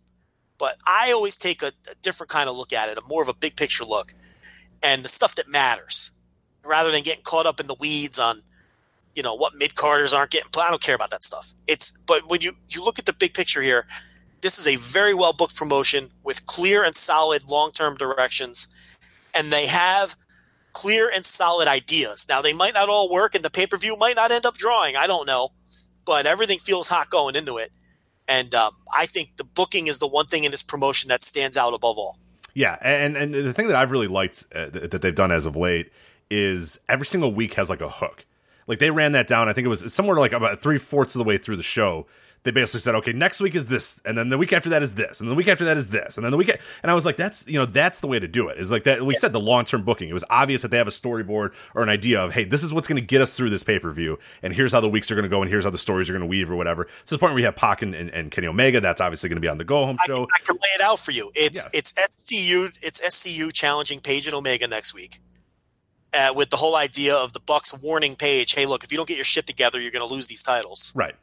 And then they're having the tag team battle royal to determine the number one contenders the next week for the pay per view, and then Cody and Wardlow in the cage, and then Pac and Omega in the 30 minute Iron Man match. They laid that all out of what you're going to see over the next three or four weeks. And Nyla Rose versus uh, Riho, if you want to throw that in there, which they set up earlier in the show. And they give you, like you said, it's all laid out. Like Jericho said on that podcast. Back in November, he knew everything he was doing each week through February. Right, and I love that shit, man. That is that is the pro wrestling That's that how I love. book pro wrestling. Right. That that's the shit that like I because I'm always like and, and, you know anybody that's listened to the show or, or, or knows us personally like the some of the stuff that we love the most is like you know year long little nuggets or whatnot. Like I love the idea that like even in old school WWF that like Pat Patterson, Vince McMahon, and Bruce Pritchard got in a room and booked it like a year and a half out. You know what I mean? Like all right, what we're gonna do is have Macho Man look at Hulk Hogan with a side eye, and that's gonna build like just the little stuff like that where you watch a thing. And a year later it pays off, or like a you know six months later you're like oh yeah that's why that happened. Or we we talk about New Japan all the time, Shingo and Sho like them making passing remarks at one another is not done you know just by complete accident. It is done because someone sat down and said here's what we're going to do and here's what we're going to plan out. But i love the idea of like yeah a, a, a, a, whatever it is a, notebook a, whiteboard whatever it is laying out six months ahead of time a year ahead of time and that's what, like that's the shit i love about pro wrestling. It's like let's sit down and let's come up with how this is going to go. And yeah you obviously sometimes you have to diverge you have to change injuries happen guys get hot things happen but i love the idea of just sitting down getting in a room and saying here's what we're going to lay out for the next year and let's go towards that and let's build towards that because that's pro wrestling that i love. I hate week to week bullshit. I hate just fly by the seat of your pants hey who do we have booked? All right cool let's do that. Like it's the thing i you know not to do another I, I thing that i hate about the us indies but a lot of us indies is like hey who do we have booked for tonight? All right cool. Boom boom boom boom boom boom. There we go. It's like no man. Like let's have some fucking plans here. Let's have a reason to come to the show. Let's have a reason for these guys to face each other. Let's have little nuggets that we can put. Like there's so much you can do with pro wrestling and so much with the storytelling that i love the shit. Where i, I love the idea of jericho knowing from november through february what he was going to do. I live for that shit. That's the pro wrestling i love. And that's part of the reason why golden age of ROH was so great because you know Gabe knew things like the perfect example. He knew Nigel McGuinness was going to be his world champion a year before he made him world champion, and then he worked backwards from there with the pure title stuff, and you know what I mean. And it's like he had the destination, and he's like, okay, I've got 13 months to get there now, and build this guy up, and and it played out. And, and you're right, we see so little of that. And I mean, we don't even see it in WWE anymore. You you brought up Hogan Savage. What about Brett and Owen? yeah You oh know, god what about? I mean, we can go right down the line where they would, you know, have their next major programs plotted out a year ahead, and you know, eh, the, the booking was just more cohesive. And those are the stories that resonate with people forever. They're not telling any stories anymore that resonate with people for more than a month because it's it's all, you know, decided as they go. And it, and it, and and AEW and I've been noting this every week behind the paywall for a brand new company. If you're really paying attention, you see that they are doing those long term things. We just haven't had them have a chance to play out yet because they've only existed for four months. But you can see that they, they do, the, and some of them have already played out, like the Scorpio Sky elevation and the title match versus Jericho on TV, which they planted the seed for that the night Jericho won the title. Right. Made that passing comment to Sky. And a lot of that's Tony Khan because we've heard Tony Khan has had a bigger hand in the booking and is a guy who is a huge fan of planting long term seeds. Why? Because he's a nerd like us. Yeah, right. he loves that shit too. because he'd be on this show having this same conversation. Right. He has a notebook full of fucking. He probably did it. In, I I know I did it when I did when I played like you know wrestling sim games like EWR or whatever. I'd, I'd have eight months out. you know, like one of my guys would get signed because I would always try to do like I'd be like an indie promotion or whatever, like a startup promotion. One of my guys would get signed, and I'd have to, you know, God damn it, motherfucker! Like all you know, six months of stories out the window. And I love that shit. Like I lived for that when a guy got hurt or had to go to rehab or whatever. And I was like, oh damn it, all right, like let's change everything. Like let's go. Yeah. So, but yeah, he he'd be on here talking about Sho and Shingo and Nigel McGuinness and and Brett and Owen and and Macho Man and Hogan, you know, with us and geeking out over it. And um, you know, I just think it's. We all know they've had too many voices in the room. I mean, if I had it my way, it'd be Tony Khan and Cody. That would be in the, that that that's who I'd have in the room. You know, and with Jericho uh, a room away as a consultant in case you need to. Yeah, and if you want the Bucks to book their own shit, fine. But I don't want them ch- chiming in on anything else. And it, it's like, you know, because you could see, you could start seeing fingerprints, and it's just been so much more focused since January. Yeah. and uh, and and and and and so much better. You can really sink your teeth into the booking right now. So they're on a they're on a good run. Absolutely, yeah, 100 percent agree there. And uh, looks like the Nightmare Collective might be either no more or, or, or fracturing, which is good. So, and the Dark Order stuff know- hasn't been overbearing either. So I, I, I've liked both of them. It hasn't so. been overbearing. I mean, I still hate it, and I still think if it were me, I would just forget that it. But the problem with that is they clearly have this long term story with Christopher Daniels that they're allowing to play out. Right. whether he joins them or whether he doesn't join them. And again, if you're going to praise long term booking and letting things play out, you kind of can't. You can't have it both ways. You Right, just- exactly. Yeah, you can't say, well, yeah, in that case, fuck that, this thing sucks. Pull the plug. And I think they're also kind of waiting to. I, th- I think if Matt Hardy says, yeah, I'm, I'm on board, then, you know, that Right, changes that scenario too. I think they're playing that out and wait until, you know, once Matt Hardy re-signs with WWE or whatever, if that's what he's going to do, I think then they can pretty safely, you know, but I think they're they're holding a spot for him in case, you know, he's he's willing to come over. So, Well, there's nothing they can do to turn me on that. I'm never going to like it. But the thing about it is, I don't have to like everything. right. You know, and it, it's it's just as long as I like most of the shit you're doing. I mean, I don't like everything New Japan does. I don't like everything that fucking ROH used to do or or Noah and its goal. It's you're not going to like everything. All that You know matters, I mean? Honestly, like I, I hate to boil it down to this, but all that matters is what happens in the the big spots and the main events, the upper mid cards. Like we, we freak out and we go nuts, like you said, about every undercard and, and semi main eventer and junior heavyweight and all that stuff. What matters is the big stuff on top, man. That that's what drives the company. And when you leave the show, you're not going to remember that you know fucking Kip Sabian had too long of a match with you know Joey Janela at the second from the bottom. If like Cody and fucking you know. MJF have an incredible main event match with tons of emotion. You're never going to leave. You know, you're not going to care about that shit when it's all said and done. It's so. you know to some extent you're right. Absolutely, it's the old you know attitude era thing where the main events were great and the undercard was shit, while in the other company the undercards were great and the main events were shit. You know, and it, it, you, you, you, so it's almost like you can make the argument you need one or the other: the big stuff to work out, or you know, just have a, a incredible top to bottom cards, and maybe you don't need the big stuff to work out as much. But I mean, you're right. It, it's we talk about it all the time, like we just talked about earlier in this show. When your main event delivers, all of a sudden the show was good Right. you know and if the main event doesn't deliver all of a sudden the show was bad you know and then a lot of times that is the case but um you know, I, I, I like what's happening there now and believe me anyone who listened to some shows a month ago or more that i did behind the pale i was not liking what i i mean No. you know there was some uh, passionate fucking audio going on in the, the end of december All right, so we are up against the clock here, Joe. So I think we are out of time. Uh, anything else you wanted to touch on before we uh, officially sign off? how much time do we have Uh, about Five five, minutes. about five minutes or so. Uh, Minoru Suzuki, Orange Cassidy. I want to talk about this at least for a couple minutes. Um, I have no use for this match, like less than no use. If Minoru Suzuki and Orange Cassidy had a It's match, for Joe Janela backyard- Spring Break, by the way, for people don't know. Uh, Yeah, Joey Janela announced Spring Break. Yeah. if that match was in my backyard, I'd draw the blinds. I, I mean that. I have no interest. I know exactly what it's going to be. I know exactly what the match is going to be.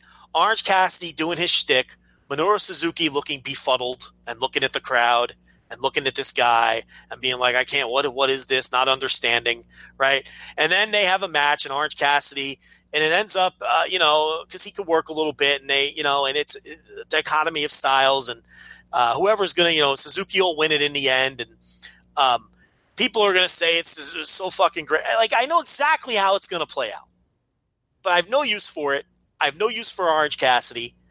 Um, I would never buy a ticket to this, but it is the perfect peak match for what wrestle for what indie wrestling is today. And I think it was brilliant that they put this together and put this on the show. And it sort of encapsulates this is peak irony wrestling. This is the peak irony wrestler against the guy who's the complete opposite of him, who's super over with everyone as being this credible tough guy more than anyone else in the world. Right.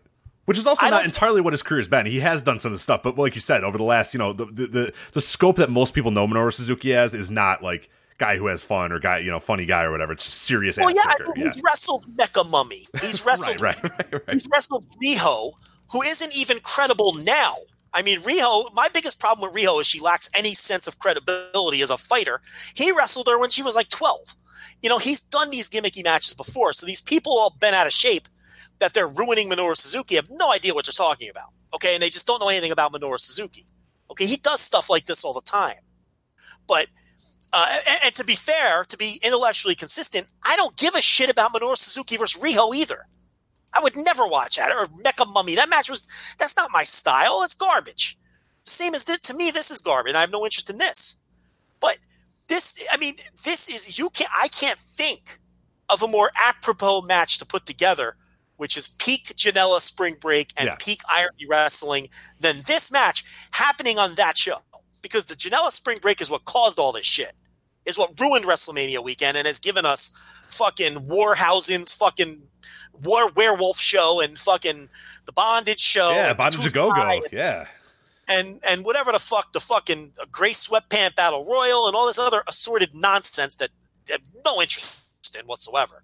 Okay, but that's what it is now because no, you know, because the Indies don't have any good workers anymore, and Janela's Spring Break drew money, so now everybody's trying to copy that, and you know, uh, and this is what we're stuck with. But this is like the peak match of this horrible era of indie wrestling that we're in, and it was the match they had to make. I don't know who thought of it.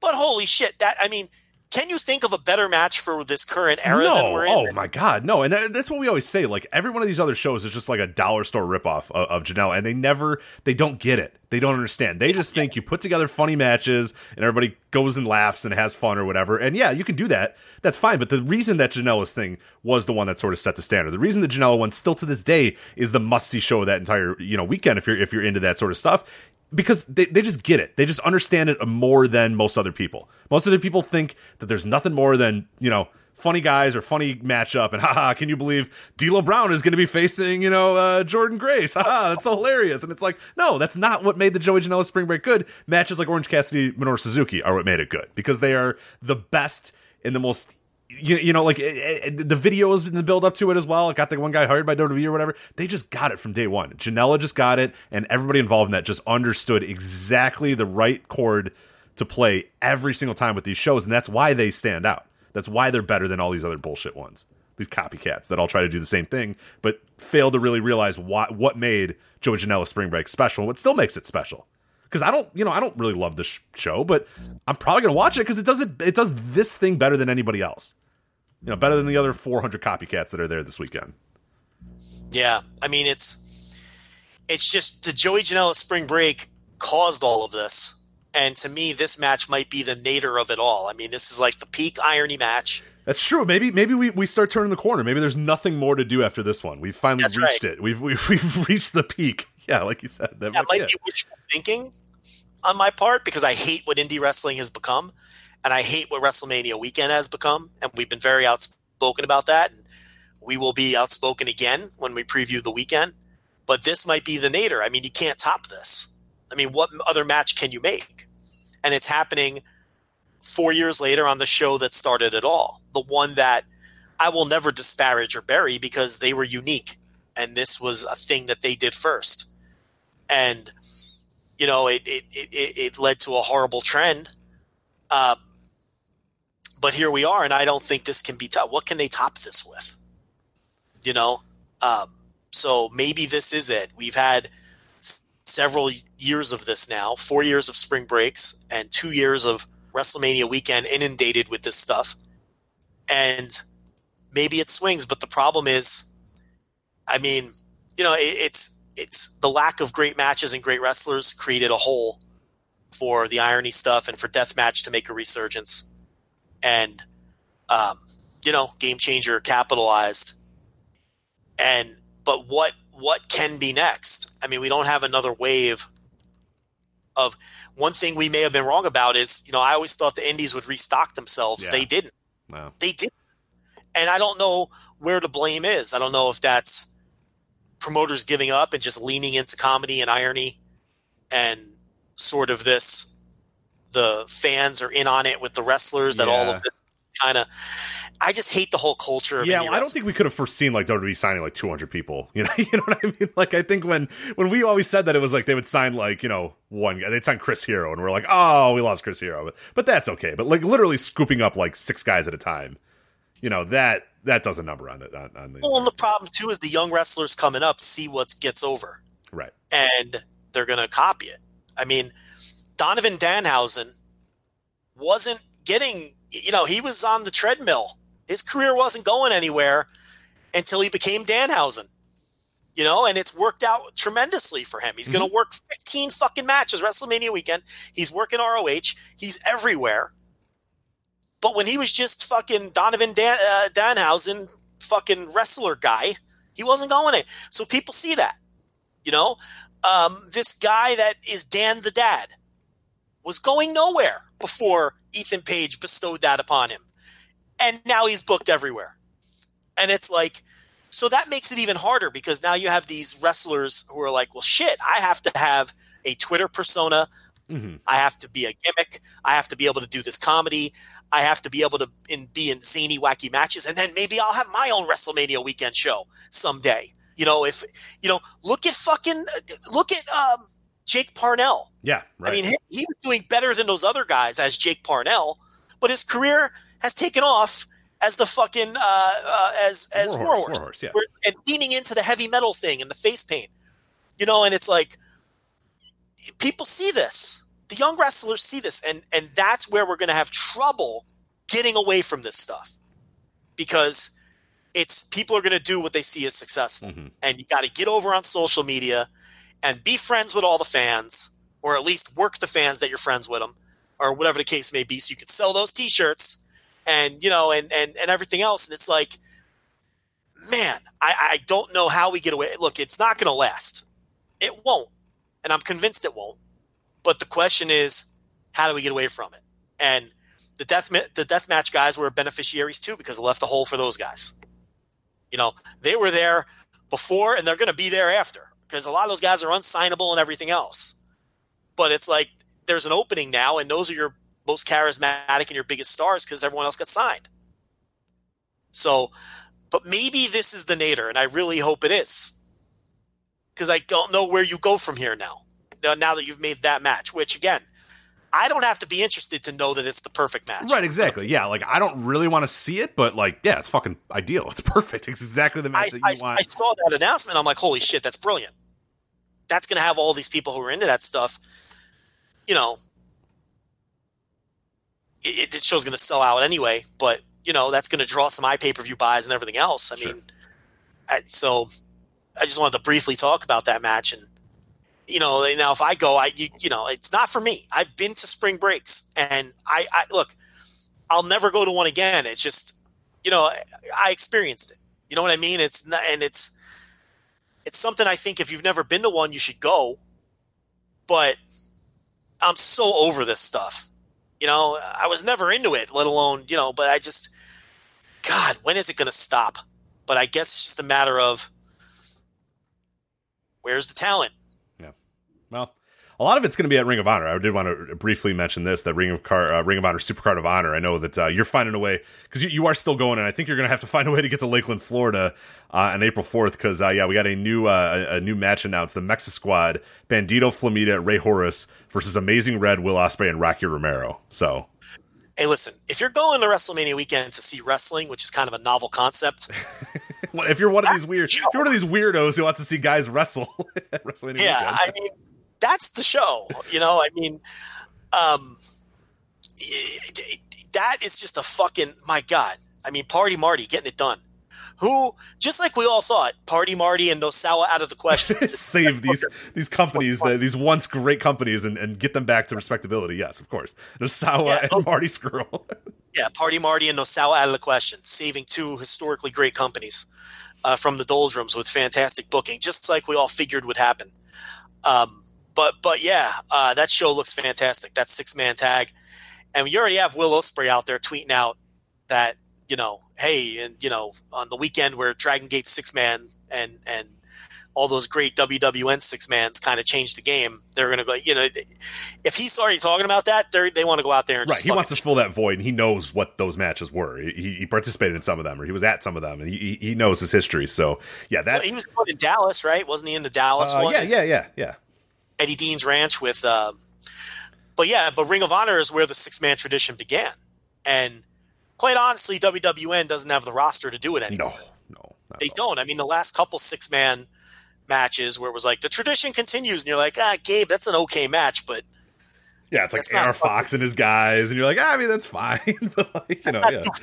Okay, let's take it easy. But uh, um, yeah, this definitely in the promotion where it began, uh, this match can absolutely deliver on that level. I mean, it looks phenomenal. I mean, that the, the Mexa Bloods is that what they're called, Mexa Bloods or uh, Uh, I, I just closed it. Mex- yeah, I believe I, something like that, Mexa Blood or something. Yeah, Mexa Buddies? Uh, I don't believe it's Mexa Buddies. I believe it's Mexa Blood. let's call them the Mexa Buddies. Mexa I like Buddies. Yeah, the Mexa. I like that. It's marketable. Mexa Hombres. I don't know. Uh, so their match against, you know, where they won the six man titles from Villain Enterprises on ROH TV last, it was a tremendous match, notebook match. So uh, they've got good chemistry too, on top of being three of the best, you know, lucha flyers, uh, high flying type guys. And, and, you know, that, that match is going to be great. That whole show, I mean, that's the show Yeah, you know, we were hoping for something to swoop in and, and, and save the weekend for people who are interested in watching wrestling and good wrestling. Because if you're interested in the shtick, you've got a lot of options. I don't feel bad for you. You've got a million options. If you want to go get drunk and have fun with your friends, you don't have to leave, dude. You don't have to leave that building. I mean, they're running Yeah. back to back to back to back every single. I mean, you are good, man. plenty of that. At the, Cu- the Cuban that. Club, right? The Cuban Club is the one running all the GCW stuff. Yes, Yeah, you're good, man. You you plop your ass at the Cuban Club, you're good all day. you're All good. weekend. You all you can handle of that kind of stuff. If that's what you want, but it's the people who are looking for just some good wrestling.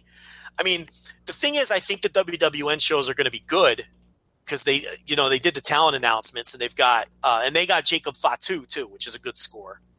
Um, but they're going to be dry. They're going to be a little dry, and they're not going to have any hype. And um, you know, but the Ring of Honor show looks like it's going to be absolutely the show of the weekend if you're looking for, you know, bell to bell. It's really coming together.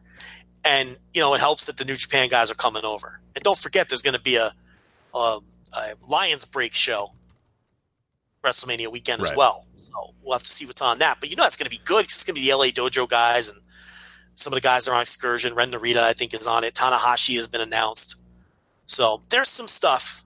There, there, there is some stuff. We'll see what.